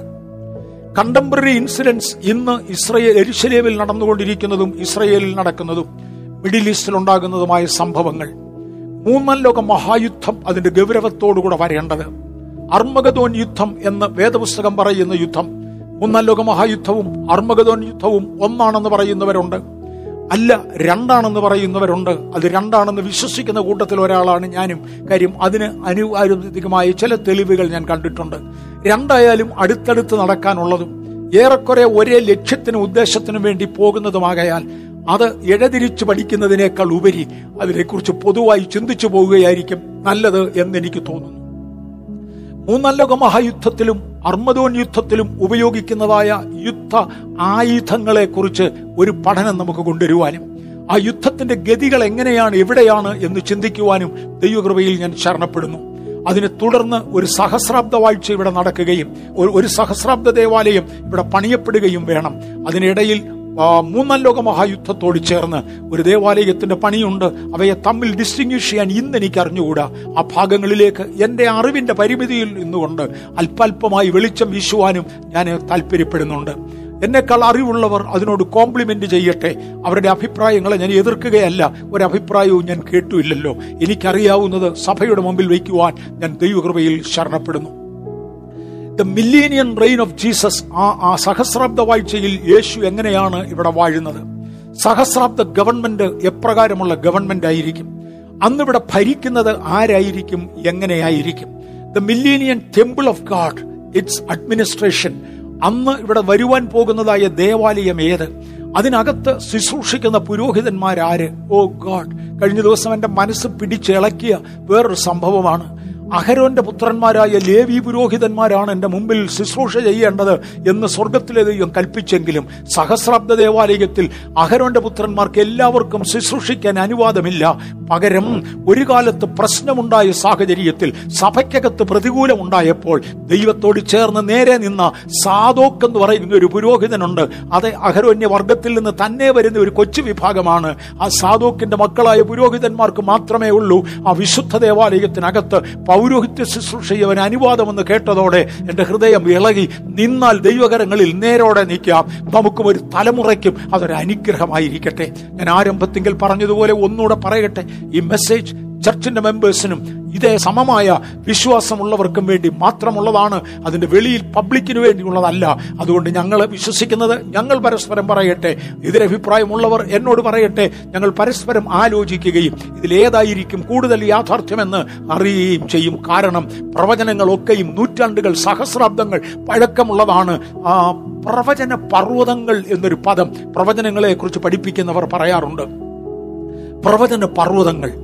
ഒരു പത്ത് കിലോമീറ്റർ ദൂരെയുള്ള ഒരു പർവ്വതം ഞാൻ ഇവിടെ നിന്ന് കണ്ടാൽ നിശ്ചയമായും അതിൽ വൃക്ഷങ്ങൾ നിറഞ്ഞിരിക്കുന്നത് കാണാമെങ്കിലും ഏത് വൃക്ഷമാണ് ആദ്യം നിൽക്കുന്നതെന്നോ ഏത് വൃക്ഷമാണ് ഒടുവിൽ നിൽക്കുന്നതെന്നോ പറയാൻ ഒക്കത്തില്ല. അവിടെ ഒരു മാവുണ്ടെങ്കിൽ മാവ് ഏതാണെന്നും അവിടെ ഒരു തെങ്ങുണ്ടെങ്കിൽ തെങ്ങ് ഏതാണെന്നും ഒറ്റ നോട്ടത്തിൽ പത്ത് കിലോമീറ്റർ അകലെ നിന്ന് വിളിച്ചു പറയാൻ ഒക്കത്തില്ല. ഒരു പക്ഷെങ്കിൽ ഒരു ദൂരദർശിനിയൊക്കെ ഉപയോഗിക്കുന്ന ആളുകൾക്ക് കുറെ കൂടെ വ്യക്തത ലഭിക്കുമെങ്കിലും ആ പർവ്വതത്തോട് അടുത്തു ചെല്ലുമ്പോൾ മാത്രമേ അതിൽ നിന്ന് കൂടുതൽ വിവരങ്ങൾ ലഭിക്കുകയുള്ളൂ. ഇങ്ങനെ പ്രവചനങ്ങളൊക്കെയും ഒരു പ്രവചന പർവ്വതങ്ങളായിട്ടാണ് നിൽക്കുന്നത്. അടുത്തടുത്ത് വരും തോറും സമയം അടുക്കും തോറും കൂടുതൽ വിവരങ്ങൾ അതിനകത്തുനിന്ന് ലഭിക്കും എന്നിങ്ങനെ പറയാറുണ്ട്. ലഭിച്ച വിവരങ്ങൾ അന്യോന്യം കമ്മ്യൂണിക്കേറ്റ് ചെയ്യുന്നത് നമുക്ക് പ്രയോജനമായിരിക്കും. ഞാൻ മുന്നോട്ട് വരട്ടെ. ഒന്നാം ലോക മഹായുദ്ധത്തിൽ ഈ അസ്ഥികൾ ഒന്ന് ഇളകി ഒരുമിച്ച് വരുവാൻ തുടങ്ങി. അതോടുകൂടെ ഒരു രാഷ്ട്രീയമായ ഒരു സ്വാതന്ത്ര്യം അവർക്ക് ഒന്നാം ലോക മഹായുദ്ധം കൊണ്ട് ഇസ്രയേലിന് സാധിച്ചതെന്താ? ഞാൻ പറഞ്ഞു, ലോകത്തിന് യുദ്ധം നഷ്ടമാണ്, ലോകത്തിന് പരമനഷ്ടമാണ് യുദ്ധം, പരമനഷ്ടമാണ്. എന്നാൽ ഒന്നാം ലോക മഹായുദ്ധം കൊണ്ട് ഇസ്രയേലിന് ലാഭമുണ്ടായി. എങ്കിൽ ഇസ്രയേലിന് വേണ്ടിയാണ് ഒന്നാം ലോക മഹായുദ്ധം ദൈവം അനുവദിച്ചത് എന്നെനിക്ക് തോന്നുന്നു. അതുകൊണ്ട് അവർക്കുണ്ടായത് മടങ്ങി വരുവാനുള്ള ഒരു സ്വാതന്ത്ര്യമായിരുന്നു. രണ്ടാം ലോക മഹായുദ്ധം അതിനുശേഷമാണ് വരുന്നത്. ഇനിയൊരു ലോകമഹായുദ്ധം ഉണ്ടായിക്കൂടാ എന്ന് പറഞ്ഞുകൊണ്ട് ലീഗ് ഓഫ് നേഷൻസ് രംഗപ്രവേശനം ചെയ്തെങ്കിലും, ലീഗ് ഓഫ് നേഷൻസിനെ കുറിച്ച് നമ്മൾ ചിന്തിച്ചതാണ്, രംഗപ്രവേശനം ചെയ്തുവെങ്കിലും ആ ചിന്തകളെല്ലാം തകിടം മറിച്ചുകൊണ്ട് ആയിരത്തി തൊള്ളായിരത്തി മുപ്പത്തി ഒമ്പതിൽ തന്റെ രണ്ടാമത്തെ ലോകമഹായുദ്ധം ആരംഭിച്ചു. രണ്ടാമത്തെ ലോകമഹായുദ്ധത്തിൽ അവർക്ക് ലഭിച്ചത് ഒരു സ്വതന്ത്ര രാജ്യമാണ്. ഇസ്രയേലിന് മാത്രം അതൊരു അനുഗ്രഹമായി മാറി, ബാക്കി എല്ലാവർക്കും അത് പ്രയാസമായിരുന്നു. രണ്ടാം ലോക മഹായുദ്ധത്തിന്റെ തിക്തഫലങ്ങൾ അനുഭവിക്കുന്ന കാലഘട്ടത്തിലാണ് ആയിരത്തി തൊള്ളായിരത്തി നാൽപ്പത്തി ആറിൽ എന്റെ ജനനം. ആയിരത്തി തൊള്ളായിരത്തി നാൽപ്പത്തി അഞ്ചിൽ രണ്ടാം ലോക മഹായുദ്ധം കഴിഞ്ഞു. ആയിരത്തി തൊള്ളായിരത്തി നാൽപ്പത്തി ആറിൽ എൻ്റെ ജനനം അതിൻ്റെ തിക്തക ഫലങ്ങൾ അനുഭവിക്കുന്ന കാലത്താണ്. എൻ്റെ പിതാവ് പറയുന്നത് എനിക്ക് ഓർമ്മയുണ്ട്, കാപ്പി അരി സ്വന്തം പുരയിടത്തിൽ ഉണ്ടെങ്കിൽ പോലും യോഗ്യമായി പറിച്ചെടുക്കാൻ ഒക്കത്തില്ല, ഗവൺമെന്റ് സാങ്ഷൻ വേണം. നെല്ല് സ്വന്തം പാടത്തുള്ളവന് പോലും സ്വന്തമായി അത് അളന്നെടുക്കാൻ ഒക്കത്തില്ല, ലവി അളന്ന ശേഷമേ പറ്റത്തുള്ളൂ. നിഗമനങ്ങൾ, തീരുമാനങ്ങൾ, നിയോഗങ്ങൾ, ഒരുപാട് ഒരുപാട് കാര്യം. ഇന്ന് കാശ് പോലും സ്വന്തം എടുക്കാൻ ഒക്കത്തില്ല, ഏതിന് പ്രാബല്യം ഉണ്ടെന്ന് ഗവൺമെന്റ് തീരുമാനിക്കണമെന്ന് പറയുന്ന സ്ഥിതിയിലാണ് ഇന്ന് നമ്മൾ നിൽക്കുന്നത്. പണ്ടത്തേതിനേക്കാൾ ഒത്തിരിയും കൂടെ ഡൗൺ ആയി. എന്നാൽ രണ്ടാം ലോക മഹായുദ്ധത്തിലാണ് ഇത്തരമുള്ള പ്രയാസങ്ങൾ വന്നത്. അതിനിടയിലാണ് ആയിരത്തി തൊള്ളായിരത്തി നാൽപ്പത്തി എട്ടിൽ അന്നത്തെ ഇസ്രയേലിന്റെ പ്രൈം മിനിസ്റ്റർ ആയിരുന്ന ബെൻ ഗുരിയൻ അവർ ഇസ്രയേൽ ഇന്നു മുതൽ ഒരു സ്വതന്ത്ര രാജ്യമായിരിക്കും എന്ന് പ്രഖ്യാപിച്ചത്. അന്നു മുതൽ അവർക്കൊരു സ്വതന്ത്ര രാജ്യമുണ്ടായി. അതിനെ തുടർന്ന് ആയിരത്തി തൊള്ളായിരത്തി നാൽപ്പത്തി ഒൻപതിൽ ആ യുദ്ധം ഒന്ന് കഴിഞ്ഞതോടുകൂടെ തന്റെ ഉണങ്ങിക്കിടന്ന അസ്ഥികൾ ഒരുമിച്ച് ചേർന്നു. അസ്ഥി വന്നു, ഒരുമിച്ച് ചേർന്നു, മാംസം വന്നു, നരമ്പ് വന്നു, തൊക്ക് പൊതിഞ്ഞു. ഇതെല്ലാം കഴിഞ്ഞ ശേഷം ശ്വാസം അവയിൽ ഇല്ലായിരുന്നു. അന്നാണ് പ്രവാചകനോട് പറഞ്ഞത്, ശ്വാസമേ നീ നാല് കാറ്റിൽ നിന്ന് വന്നി നിഹിതന്മാർ ജീവിക്കേണ്ടതിന് അവരുടെ മേൽ ഊതുക എന്ന് പറഞ്ഞപ്പോൾ ബോഡി കംപ്ലീറ്റ് ഷേപ്പിൽ കിടക്കുക, ജീവനിൽ നിന്ന് മാത്രമേ ഉള്ളൂ. ഇസ്രയേൽ കംപ്ലീറ്റ് രൂപീകരിക്കപ്പെട്ടു, പക്ഷേ മനുഷ്യന്റെ മുമ്പിൽ പറയാൻ ഒക്കുകയില്ലെന്ന് മാത്രമേ ഉള്ളൂ. അന്നാണ് ലോകത്തിന്റെ നാലാ ഭാഗങ്ങളിൽ നിന്നായി ഒരുമിച്ച് ചേർന്ന നാല് കാറ്റുകളിൽ നിന്ന് എന്ന് പറയുമ്പോൾ ലോകത്തിന്റെ എല്ലാ ഭാഗത്തുമുള്ള രാജ്യങ്ങൾ ഒരുമിച്ച് ചേർന്ന യു എൻ ഒയിൽ നിന്ന് ആയിരത്തി തൊള്ളായിരത്തി നാൽപ്പത്തി ഒൻപതിൽ ഇസ്രയേൽ സ്വതന്ത്ര രാജ്യമാകുവാൻ അനുവദിച്ചിരിക്കുന്നു എന്നുള്ള ഡിക്ലറേഷൻ വെളിയിൽ വന്നത് കാറ്റടിച്ചതോടെ ഇസ്രയേൽ എഴുന്നേറ്റു. ഒന്നും രണ്ടും ലോകമഹായുദ്ധങ്ങൾ അവർക്ക് പ്രയോജനമായി എങ്കിൽ ഒരു മൂന്നാം ലോകമഹായുദ്ധം നടന്നാൽ, നടക്കരുതെന്നും പറഞ്ഞാണ് യു എൻ ഒ, പക്ഷെ നടന്നിരിക്കും. കാര്യം അത് തിരുവചനത്തിന്റെ വ്യവസ്ഥയാണ്, പ്രമാണമാണ്. ഒരു മൂന്നാം ലോക മഹായുദ്ധം നടന്നിരിക്കും. ആ മൂന്നാം ലോക മഹായുദ്ധം നടന്നാൽ അത് ഇസ്രയേലിനെ ഒരു സർവാധികാരിയായി മാറ്റുകയായിരിക്കും. യെരുശലേം ഹെഡ് ക്വാർട്ടേഴ്സ് ആക്കിക്കൊണ്ട്, എതിർ ക്രിസ്തുവിനോട് എതിർത്ത് ജയിച്ചുകൊണ്ട് എന്റെ കർത്താവായ യേശു രാജ്യത്വം ഏറ്റെടുക്കുന്ന ഒരു നാളായിരിക്കും ആ നാള് എന്ന് ഓർമ്മിപ്പിക്കട്ടെ. മൂന്നാം ലോക മഹായുദ്ധം യഹൂദിന് പ്രയോജനമാ, എനിക്ക് പ്രയോജനമാ, ഭൂമിയിൽ മുഴുവനുമുള്ള ദൈവജനത്തിന് പ്രയോജനമാ, അല്ല മുഴു ലോകത്തിനും പ്രയോജനമാ. കാര്യം ഈ ലോകമഹായുദ്ധങ്ങൾ കൊണ്ട് നഷ്ടം സഹിച്ച ജനത്തെ ഒന്നാശ്വസിപ്പിക്കുവാൻ എൻ്റെ ദൈവം ലോകത്തിന് മുഴുവനും ഒരു സ്വാതന്ത്ര്യം കൊടുക്കുവാൻ, ലോക ഭരണകൂടങ്ങളെ ഡിസ്മിസ് ചെയ്ത ശേഷം ജാതികളുടെ കയ്യിൽ വിട്ടുകൊടുത്തിരുന്ന ഭരണത്തെ അവരുടെ കയ്യിൽ നിന്ന് തിരികെ പിടിച്ച് അവർക്ക് വേണ്ടി തൽക്കാലത്തേക്ക് ഡിസ്പെൻസേഷൻസ് പകുത്തുകൊടുത്തതായ ആ ദൈവത്തിൻ്റെ ക്രിയയിൽ നിന്ന് ആ ഭൂമിയെ തിരികെ പിടിച്ച് ഏഴാമത്തെ മുദ്രയും പൊട്ടിച്ചുകൊണ്ട് ഇതെന്റേതാണെന്ന് പറഞ്ഞ് ടൈറ്റിൽ ഡീഡ് തിരികെ എടുത്ത് ഒരു നല്ല ഭരണകൂടം സ്ഥാപിക്കുന്ന, യെരുശലേം ക്യാപിറ്റലായി ഭരിക്കുന്ന ഒരു ഭരണകൂടത്തിലേക്കാണ് മൂന്നാം ലോക മഹായുദ്ധം വിരൽ ചൂണ്ടുന്നത് എന്ന് ഞാൻ ഓർമ്മിപ്പിക്കട്ടെ. ചില വാക്യങ്ങൾ മലയാളത്തിൽ ഞാൻ ഇവിടെ തന്നെ വായിക്കാം. യെഹെസ്കേൽ പ്രവചനം മുപ്പത്തിയെട്ടിന്റെ മൂന്ന്, യഹോവയായ കർത്താവ് ഇപ്രകാരം അരുളി ചെയ്യുന്നു, രോഷ്, മേശക്, തൂബൽ എന്നിവയുടെ പ്രഭുവായ ഗോഗേ, ഞാൻ നിനക്ക് വിരോധമായിരിക്കുന്നു. എന്താണ് ഇതിന്റെ അർത്ഥം? റഷ്യയെ കുറിക്കുന്ന ഒരു പ്രവചനമാണിത് എന്ന് ചിത്രീകരിക്കുന്നു. റോഷ് എന്ന ആ ശബ്ദം റഷ്യയെ കുറിക്കുന്നതാണ്. മേശക് എന്നത് മോസ്കോയെ കുറിക്കുന്നതാണ്. റോഷ്, മേശക്, തൂബൽ എന്നിവയുടെ പ്രഭുവായ, ഞാൻ ഓരോന്നിലേക്ക് കടക്കുന്നില്ല, ഏതാണ്ട് പത്ത് ഇരുപതിലധികം രാജ്യങ്ങളുടെ പേരുകൾ താഴെയോട്ടുണ്ട്. നമ്മൾ ആദാമ്യവർഗത്തെ ഒന്ന് എടുത്താൽ അത് തീർന്നുപോയി നോഹയുടെ ജലപ്രളയത്തോടെ. നോഹയുടെ മക്കളെ ഒന്ന് എടുത്താൽ നോഹയ്ക്ക് മൂന്ന് മക്കളായിരുന്നു. ആ മക്കളുടെ കൊച്ചുമക്കളും അവരുടെ കൊച്ചുമക്കളുമായി അനേക പ്രിയപ്പെട്ടവരുടെ പേരുകൾ ബൈബിളിലുണ്ട്. അവിടെ കാണുന്ന പേരുകൾ തന്നെയാണ് യെഹെസ്കേൽ മുപ്പത്തിയെട്ടിൽ പറയുന്ന. ബ്രദറെ, ദയവായി മുപ്പത്തിയെട്ടിന്റെ മൂന്ന് മുതൽ ഒരു നാലഞ്ച് വാക്യം അങ്ങ് വായിക്കാമോ? ആ പേരുകൾ ഏറെക്കുറെ ഒന്ന് ഓർത്തിരിക്കാൻ വേണ്ടി. നമുക്ക് അവിടെ എവിടെയൊക്കെ പിന്നെ പിന്നെ വായിക്കാം. ഞാൻ മൂന്നാം വാക്യം മാത്രമേ ഇതിനകത്ത് ഇട്ടിട്ടുള്ളൂ തോന്നുന്നു. എട്ട് വരെ വായിച്ചാണ്. യഹോവയായ കർത്താവ് ഇപ്രകാരം അരുളി ചെയ്യുന്നു, രോഷ്, മേശക്, തൂബൽ എന്നിവയുടെ പ്രഭുവായ ഗോഗെ, ഞാൻ നിനക്ക് വിരോധമായിരിക്കുന്നു. ഞാൻ നിന്നെ വഴിതെറ്റിച്ച് നിന്റെ താടിയെല്ലിൽ ചൂണ്ടൽ കൊളുത്തി നിന്നെയും നിന്റെ സകല സൈന്യത്തെയും കുതിരകളെയും ഒട്ടൊഴിയാതെ, സർവായുധം ധരിച്ച കുതിരച്ചേവകരെയും ഒട്ടൊഴിയാതെ, വാളും പരിചയും പലകയും എടുത്ത ഒരു മഹാസമൂഹത്തെയും അവരോടുകൂടെ ഒട്ടൊഴിയാതെ പരിചയും തലക്കോരികയും ധരിച്ച പാർസികൾ, കൂശ്യർ, പൂത്യർ, ഗോമരും അവന്റെ എല്ലാ പടക്കൂട്ടങ്ങളും, വടക്കേ അറ്റത്തുള്ള തോകർമ്മ ഗ്രഹവും അതിന്റെ എല്ലാ പടക്കൂട്ടങ്ങളും എന്നിങ്ങനെ പല ജാതികളെയും നിന്നോടുകൂടെ പുറപ്പെടുമാറാക്കും. ഇവിടെ ഒരു കൊളിഷൻ, ഒരുപാട് രാജ്യങ്ങൾ ചേർന്ന് ഒരു ഗ്രൂപ്പ് ഉണ്ടാകുമെന്നും അനേകർ ചേർന്ന് ഒരു മഹായുദ്ധത്തിനു വേണ്ടി ഒരു പട്ടാളത്തെ സജ്ജീകരിക്കുമെന്നും അവരുടെ പേരുകൾ ഇവിടെ എടുത്തു പറഞ്ഞിട്ടുണ്ട്. തോകർമാഗ്രഹം എന്ന് പറയുന്നത് ജർമ്മനിയെ കുറിക്കുന്ന പദമാണ്. ചുരുക്കി പറഞ്ഞാൽ ഏഷ്യ, കിഴക്കേ ദേശത്തെ രാജാക്കന്മാർ യുദ്ധത്തിന് ചെല്ലുന്നതായി പറഞ്ഞിട്ടുണ്ട്. ആഫ്രിക്ക, യൂറോപ്പ് എന്ന മൂന്ന് ഭൂഖണ്ഡങ്ങളിലുള്ള പ്രധാന രാജ്യങ്ങളിൽ നിന്ന് അതിഭീകരമായ ഒരു സൈന്യത്തെ ഒരുമിച്ച് ചേർത്ത് റഷ്യ അതിന്റെ മേധാവിയായി ഇരുന്നു കൊണ്ട്, നീ അവർക്ക് മേധാവിയായിരിക്കുക എന്നാണ് പറയുന്നത്, ഒരു യുദ്ധത്തിനു വേണ്ടി ഇസ്രയേലിനെതിരെ വരുമെന്നും അതേ സമയത്ത് തന്നെ തർസീസുകാരും അവരുടെ ബാലസിംഹങ്ങളും, തർസീസ് എന്നത് ബ്രിട്ടനെ കുറിക്കുന്ന പദമാണ്, തർസീസുകാരും അവരുടെ ബാലസിംഹങ്ങളും ഒരു പക്ഷെങ്കിൽ U S A, Australia, Canada, New Zealand മുതലായ സ്ഥലങ്ങളെ ചിത്രീകരിക്കുന്ന പദങ്ങളായിരിക്കാം അത്. അവരും അവരുടെ ബാലസിംഹങ്ങളും യുദ്ധത്തിൽ ഇവരോട് യോജിക്കുന്നില്ല. നീ കൊള്ളയിടാനല്ലേ വന്നത്, ദുരുദ്ദേശം നിന്റെ മനസ്സിൽ മറഞ്ഞു കിടപ്പില്ലേ, വേറൊരു ഭാഷയിൽ തകർന്നു ഒടുങ്ങിയതായ നിങ്ങളുടെ സാമ്പത്തികത്തെ പുനരുദ്ധരിക്കാൻ കവർച്ചയും കൊള്ളയും കൊണ്ടുപോകാൻ വന്നതല്ലേ എന്നൊക്കെ പറഞ്ഞ് നിരൂപണപദങ്ങൾ പറയുമെങ്കിലും നേരിട്ട് യുദ്ധത്തിൽ ഇടപെടുന്നതായി കാണുന്നില്ല.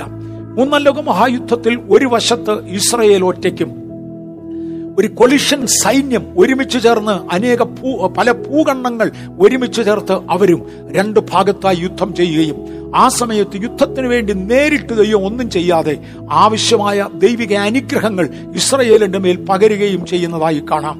യുദ്ധത്തിന്റെ പരിണിതം ഹെവി കാഷ്വാലിറ്റീസ് എടുത്തു പറയുവാൻ താല്പര്യപ്പെടുന്നു. Heavy casualties. യുദ്ധത്തിന് വേണ്ടി വന്ന പട്ടാളക്കാരിൽ ആറിൽ അഞ്ചു ഭാഗം മരിച്ചു പോകുന്നതായി വേദപുസ്തകത്തിൽ കാണുന്നു. ഒരു വാർ സെമിറ്ററി അങ്ങനെ മരിച്ചവർക്ക് വേണ്ടി മാത്രമായി ഉണ്ടാക്കും. ഹാമോൻ ഗോഗ് എന്നായിരിക്കും ആ വരുവാൻ പോകുന്ന ആ ശവക്കല്ല ശവക്കോട്ടയുടെ പേര്, ഒരു വാർ സെമിറ്ററി. കാര്യം അന്ന് യുദ്ധത്തിന് വേണ്ടി വരുന്നതിൽ ആറിൽ അഞ്ചു ഭാഗവും മരിക്കും. യെഹെസ്കേൽ മുപ്പത്തി ഒൻപതിന്റെ പതിനൊന്നിൽ അവർക്കുണ്ടാക്കുന്ന വാർ സെമിറ്ററിയെ കുറിച്ച് കാണാം. ദയവായി ഒന്ന് വായിച്ചാട്ടെ. യെഹെസ്കേൽ മുപ്പത്തി ഒമ്പത് പതിനൊന്ന്. അന്ന് ഞാൻ ഗോഗിന് ഇസ്രായേലിൽ ഒരു ശ്മശാന ഭൂമി കൊടുക്കും, കടലിന് കിഴക്ക് വശത്ത് വഴിപോക്കരുടെ താഴ്വര തന്നെ. വഴിപോക്കർക്ക് അത് വഴിമുടക്കമായി തീരും. അവിടെ അവർ ഗോഗിനെയും അവന്റെ സകല പുരുഷാരത്തെയും അടക്കം ചെയ്യും. അവർ അതിന് ഹാമോൻ ഗോഗ്, ഗോഗ് പുരുഷാരത്തിന്റെ താഴ്വര എന്ന് പേർ വിളിക്കും. ഹാമോൻ ഗോഗ് എന്ന പേരിൽ പുതുതായി ആരംഭിക്കുന്ന ഒരു വാർ സെമിറ്ററിയെ കുറിച്ച് കാണാം. വാർ സെമിറ്ററി എന്ന പദം പുതുതല്ല. ഡൽഹിയിൽ നമുക്കൊരു വാർ സെമിറ്ററി ഉണ്ട്. ഏതാണ്ട് നാൽപ്പത് ഏക്കറാണ് ഡൽഹിയിലെ വാർ സെമിറ്ററി. അങ്ങനെ വലിയ കാഷ്വാലിറ്റീസ് ഉള്ള യുദ്ധങ്ങളൊന്നും ഇന്ത്യ നേരിട്ടിട്ടില്ല. ബാംഗ്ലൂരിൽ ഒരു വാർ സെമിറ്ററി ഉള്ളത് നമുക്കറിയാം. ആയിരത്തി എണ്ണൂറ്റി അൻപത്തി ഏഴിൽ ഇവിടെ നിർമ്മിക്കപ്പെട്ട ഇന്ന് ഹുസൂർ റോഡിലുള്ള ആ സെമിറ്ററി, ക്രിസ്ത്യൻ സെമിറ്ററി എന്ന് ഇന്നറിയപ്പെടുന്ന സെമിറ്ററി, സത്യത്തിൽ അതൊരു വാർ സെമിറ്ററി ആണ്. ഇരുപത്തിനാല് ഏക്കറാണ് അതിന്റെ വലിപ്പം. പക്ഷെ അവിടം കൊണ്ടൊന്നും ഒതുങ്ങുന്നതല്ല തന്റെ ഹാമോൻ ഗോഗ് എന്ന് അറിയപ്പെടുന്നത്. കാരണം ഇവിടുത്തെ കാഷ്വാലിറ്റികൾ അങ്ങനെ ഇല്ലായിരുന്നു. അന്ന് നടക്കുവാൻ പോകുന്ന കാഷ്വാലിറ്റി ഉണ്ടല്ലോ, അഞ്ചിൽ ആറിൽ അഞ്ചും പോകുന്ന ഒരു മഹായുദ്ധമായിരിക്കും. ആ യുദ്ധത്തിനകത്ത് ഉപയോഗിക്കുന്ന ചില ഉപകരണങ്ങളെക്കുറിച്ച്, യുദ്ധോപകരണങ്ങൾ അല്ലെങ്കിൽ ആയുധങ്ങളെക്കുറിച്ച് ഒന്ന് തൊട്ടുപോകുവാൻ ഞാൻ ദൈവകൃപയിൽ ശരണപ്പെടുന്നു. യെഹെസ്കേലിന്റെ പ്രവചനം മുപ്പത്തി ഒമ്പതാമത്തെ അധ്യായത്തിൽ ഒൻപതാമത്തെ വാക്യം ദയവായി ഒന്ന് വായിക്കാമോ? റേഡിയോ ആക്റ്റീവ് മെറ്റീരിയൽസ് ഉപയോഗിക്കുമെന്ന് മറക്കരുത്. ഇന്നേക്ക് രണ്ടായിരത്തി അഞ്ഞൂറ് വർഷങ്ങൾക്ക് പുറകിലെഴുതിയ പ്രവചന ഗ്രന്ഥത്തിനകത്ത് പ്രവചന പർവ്വതമാകയാൽ അന്ന് ആളുകൾക്ക് അതിന്റെ വ്യക്തത ലഭിച്ചില്ലെങ്കിലും ഇന്ന് രണ്ടായിരത്തി ഇരുപത്തി ഒന്നിൽ സംഭവങ്ങളോട് അടുത്ത് നിൽക്കുന്ന നമുക്ക് അതിന്റെ വ്യക്തത മനസ്സിലാകുന്ന ചില പദങ്ങൾ കാണുവാൻ കഴിയും. മുപ്പത്തി ഒമ്പതിന്റെ ഒമ്പത്, ഇസ്രായേലിന്റെ പട്ടണങ്ങളിൽ വസിക്കുന്നവർ പുറപ്പെട്ട് പരിച, പലക, വില്ല്, അമ്പ്, കുറുവടി, കുന്തം മുതലായ ആയുധങ്ങളെ എടുത്ത് തീ കത്തിക്കും. അവർ അവയെ കൊണ്ട് ഏഴ് സംവത്സരം തീ കത്തിക്കും. ഒരു ഏഴു വർഷം തീ കത്തിക്കാൻ ആവശ്യമുള്ള പരിച, പലക മുതലായത് കിട്ടുമെന്ന്. അവിടെ ഇസ്രയേലിന്റെ നിവാസികൾ പുറപ്പെട്ട് പരിച, പലക, വില്ല്, അമ്പ്, കുറുവടി, കുന്തം മുതലായ ആയുധങ്ങളെ എടുക്കുമെന്ന്. നേരിട്ട് കുറുവടി കൊണ്ട് ഇന്നാരും യുദ്ധം ചെയ്യുമെന്ന് തെറ്റിദ്ധരിക്കരുത്. കല്ലുകൊണ്ട് യുദ്ധം ചെയ്യുമെന്ന് തെറ്റിദ്ധരിക്കരുത്. അതൊക്കെ ഉണ്ടയില്ലെന്നല്ല, അതല്ല ഞാനിവിടെ പറയുന്നത്. ചെറുതു മുതൽ വലുതുവരെയുള്ള ആയുധങ്ങളെയാണ് എടുത്തു കാണിക്കുന്നത്. ചെറുതു മുതൽ വലുതുവരെയുള്ള ആയുധങ്ങൾ കൊണ്ട് തീ കത്തിക്കുവാൻ കഴിയുമെന്ന് പറഞ്ഞാൽ അതെങ്ങനെ സംഭവിക്കും?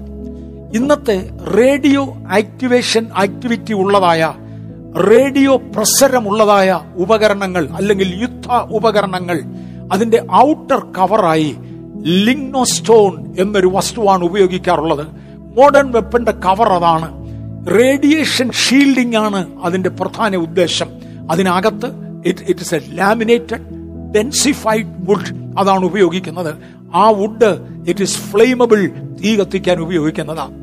ഇരുമ്പിനേക്കാൾ അല്പം കൂടെ ബല കൂടുതലുള്ളതും അതേസമയത്ത് വേഗത്തിൽ തടി പോലെ കത്തിക്കാവുന്നതുമായ ഡെൻസിഫൈഡ് ലാമിനേറ്റഡ് വുഡാണ് ഇന്നത്തെ മോഡേൺ ആയുധങ്ങളിൽ ഉപയോഗിച്ചു വരുന്ന കവർ എന്ന് മനസ്സിലാക്കുമ്പോൾ ആയുധങ്ങളെ കുറിച്ച് പറഞ്ഞിരിക്കുന്നത് റേഡിയോ ആക്റ്റീവ് ആയിരിക്കുമെന്ന് ദയവായി ഒന്ന് മനസ്സിലാക്കുക. അതെ, നാം മൂന്നാം ലോകമഹായുദ്ധത്തിന്റെ യുഗത്തിലേക്ക് മാറുകയാണ്. അന്ന് ഉപയോഗിക്കുന്ന ആയുധങ്ങൾ ഇതായിരിക്കും. ആറ്റമിക് എനർജി ഉപയോഗിക്കുന്ന യുദ്ധത്തെ ലോകത്തിന് ആദ്യം പരിചയപ്പെടുത്തിയത് ഹിറോഷിമയിലാണ്. ആയിരത്തി തൊള്ളായിരത്തി നാൽപ്പത്തി അഞ്ച് ഓഗസ്റ്റ് മാസം ആറാം തീയതി ലിറ്റിൽ ബോയ് എന്നറിയുന്ന ആദ്യത്തെ ഹിറോഷിമൻ ബോംബ്, ആറ്റം ബോംബ് വർഷിച്ചിരുന്നു. മറക്കണ്ട. രണ്ട്, ഓഗസ്റ്റ് മാസം ഒൻപതാം തീയതി ഫാറ്റ്മാൻ എന്നറിയപ്പെടുന്ന രണ്ടാമത്തെ ആറ്റമിക് ബോംബും ഉപയോഗിച്ചു. ആ ബോംബ് തറയിൽ വീണ് കത്തി ഉയരുന്നതായ ആ ഒരു ഭാഗമാണ് നിങ്ങൾ കാണുന്നത്. ഇതിനെക്കുറിച്ച് രണ്ട്, ചൂള പോലെ കത്തുന്ന ഒരു ദിവസം എന്നാണ് മലാഖി പ്രവചനം നാലാം അധ്യായത്തിന്റെ ഒന്നാമത്തെ വാക്യത്തിലുള്ളത്. ചൂള പോലെ കത്തുന്ന ഒരു ദിവസം വരും. ഇതിനെക്കുറിച്ച് പത്ത് മുപ്പത്തൊമ്പതാം അധ്യായത്തിന്റെ പതിനാലാമത്തെ വാക്യം വരുന്ന ആഴ്ച ഞാൻ എടുക്കുന്ന ഇവിടെ മുതൽ തുടങ്ങാമെന്ന് ആഗ്രഹിക്കുന്നു, എന്നാൽ ഒന്ന് ഓടിച്ചു തൊട്ടുപോയേക്കാം. യെഹെസ്കേൽ പ്രവചനം മുപ്പത്തി ഒമ്പതിന്റെ പതിനാലാമത്തെ വാക്യത്തിൽ, അന്ന് മനുഷ്യൻ ദേശത്തുകൂടെ നടന്ന് ശുദ്ധീകരണത്തിന് വേണ്ടി നടക്കുമ്പോൾ ഒരസ്ഥി കഷണം കണ്ടാൽ ആരും അത് പെറുക്കത്തില്ല. കാര്യം റേഡിയോ ആക്റ്റീവ് ആക്ടിവിറ്റി കൊണ്ട് മരിച്ച ഒരാളിന്റെ അസ്ഥിയിൽ റേഡിയോ ആക്ടിവേഷൻ ഉണ്ടെന്നും അതിൽ തൊടുന്നയാളിന്റെ ശരീരം കരിയുമെന്നും അവനിലേക്ക് ആ റേഡിയോ ആക്ടിവേഷൻ കടക്കുമെന്നും ഒരു വെയ്പ്പുള്ളതിനാൽ അല്ല, ഒരു യാഥാർത്ഥ്യം അങ്ങനെ ഉള്ളതിനാൽ ആദ്യത്തെ ഒരു സ്ക്വാഡ് പോയി അസ്ഥികൾ എവിടെയൊക്കെ എന്ന് നോക്കി അതിന് ഫ്ലാഗ് കുത്തിയച്ചു പോവുകയുള്ളൂ. മുപ്പത്തി ഒമ്പതിന്റെ പതിനാല്. രണ്ടാമതൊരു വിഭാഗം ആളുകൾ പോയി അതിനെ കുഴിച്ചിടേണ്ട ആളുകളുണ്ട്. ഇന്ന് ബോംബ് വീണ് പൊട്ടാതെ കിടന്നാൽ എടുത്തു മാറ്റുന്ന ബോംബ് സ്ക്വാഡുകൾ ഉള്ളതുപോലെ അന്ന് ഈ അസ്ഥികൾ പെറുക്കി മാറ്റുവാൻ ആവശ്യമുള്ള ക്രമീകരണങ്ങളോടുകൂടെ വരുന്നവരുണ്ട്. അവർ കൊണ്ടുപോയി തന്റെ ആ ശവക്കോട്ടയിൽ ഇതും കൂടെ കുഴിച്ചിടത്തക്കവണ്ണം രണ്ട് ഗ്രൂപ്പ് നിർത്തും. അതായത് ഒരു ആറ്റമിക് എനർജിയുടെ വരവിനെ ഇത് എടുത്തു കാണിക്കുന്നുണ്ട്. ചൂള പോലെ കത്തുന്ന ഒരു ദിവസം വരും.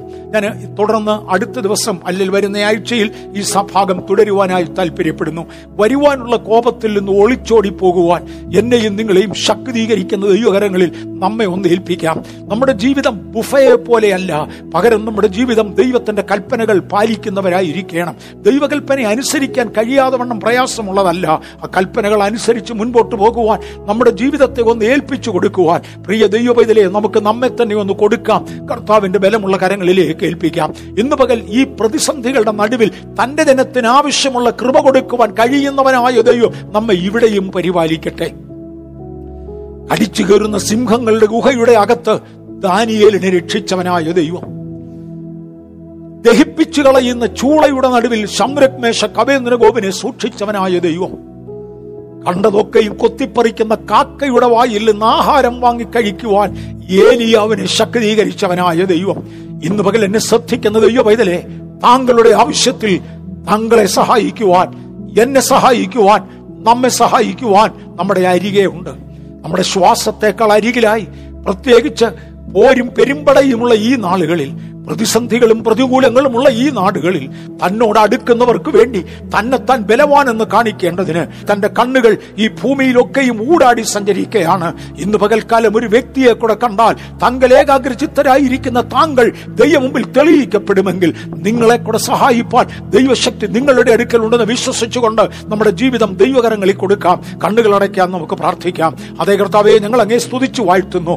നസ്രയനാകുന്ന യേശുവിന്റെ നാമത്തിൽ, നസ്രയനാകുന്ന യേശുവിന്റെ നാമത്തിൽ എന്റെ കേൾവിക്കാരെ ഞാൻ ഇന്ന് അനുഗ്രഹിക്കുന്നു. ഇതിനകത്ത് ദൈവകൃപ ഏറ്റെടുക്കുവാൻ താല്പര്യമുള്ള ചെറിയവരെയും വലിയവരെയും അങ്ങ് വാഴ്ത്തണമേ. അങ്ങയുടെ മഹാദയയും കൃപയും അങ്ങയുടെ വലിയ അനുഗ്രഹങ്ങളും അവർക്ക് വേണ്ടി പകരണമേ. എന്നെ കേൾക്കുന്ന രോഗികൾ വിശ്വസിക്കുന്നവരെങ്കിലും അവരെ സൗഖ്യമാക്കണമേ. ദൈവഹിതത്തിന് ഒത്തവണ്ണം അവരെ പണിയണമേ. അവയെ കൊറോണയുടെയും പോസ്റ്റ് കൊറോണയുടെയും ഈ സീസണിൽ ദാരിദ്ര്യം ദേശത്തെ നായാടുമ്പോൾ എന്റെ ജനത്തെ സമൃദ്ധിയോടെ നടത്തുവാൻ, ആവശ്യമുള്ളതെല്ലാം നൽകുവാൻ, അന്നന്നത്തേക്ക് ആവശ്യമുള്ള ആഹാരം അന്നന്ന് കൽപ്പിച്ച് നടത്തുവാൻ, അത് ആത്മലോകത്തിലും ഭൗതിക ലോകത്തിലും ജനത്തെ സഹായിക്കുവാൻ തൃക്കരങ്ങളിൽ ഏൽപ്പിക്കുന്നു. മഹത്വം അങ്ങേക്ക്. സമാധാനത്തോടെ ഞങ്ങളെ അയച്ചാലും യേശുവിൻ നാമത്തിൽ തന്നെ ആമേൻ.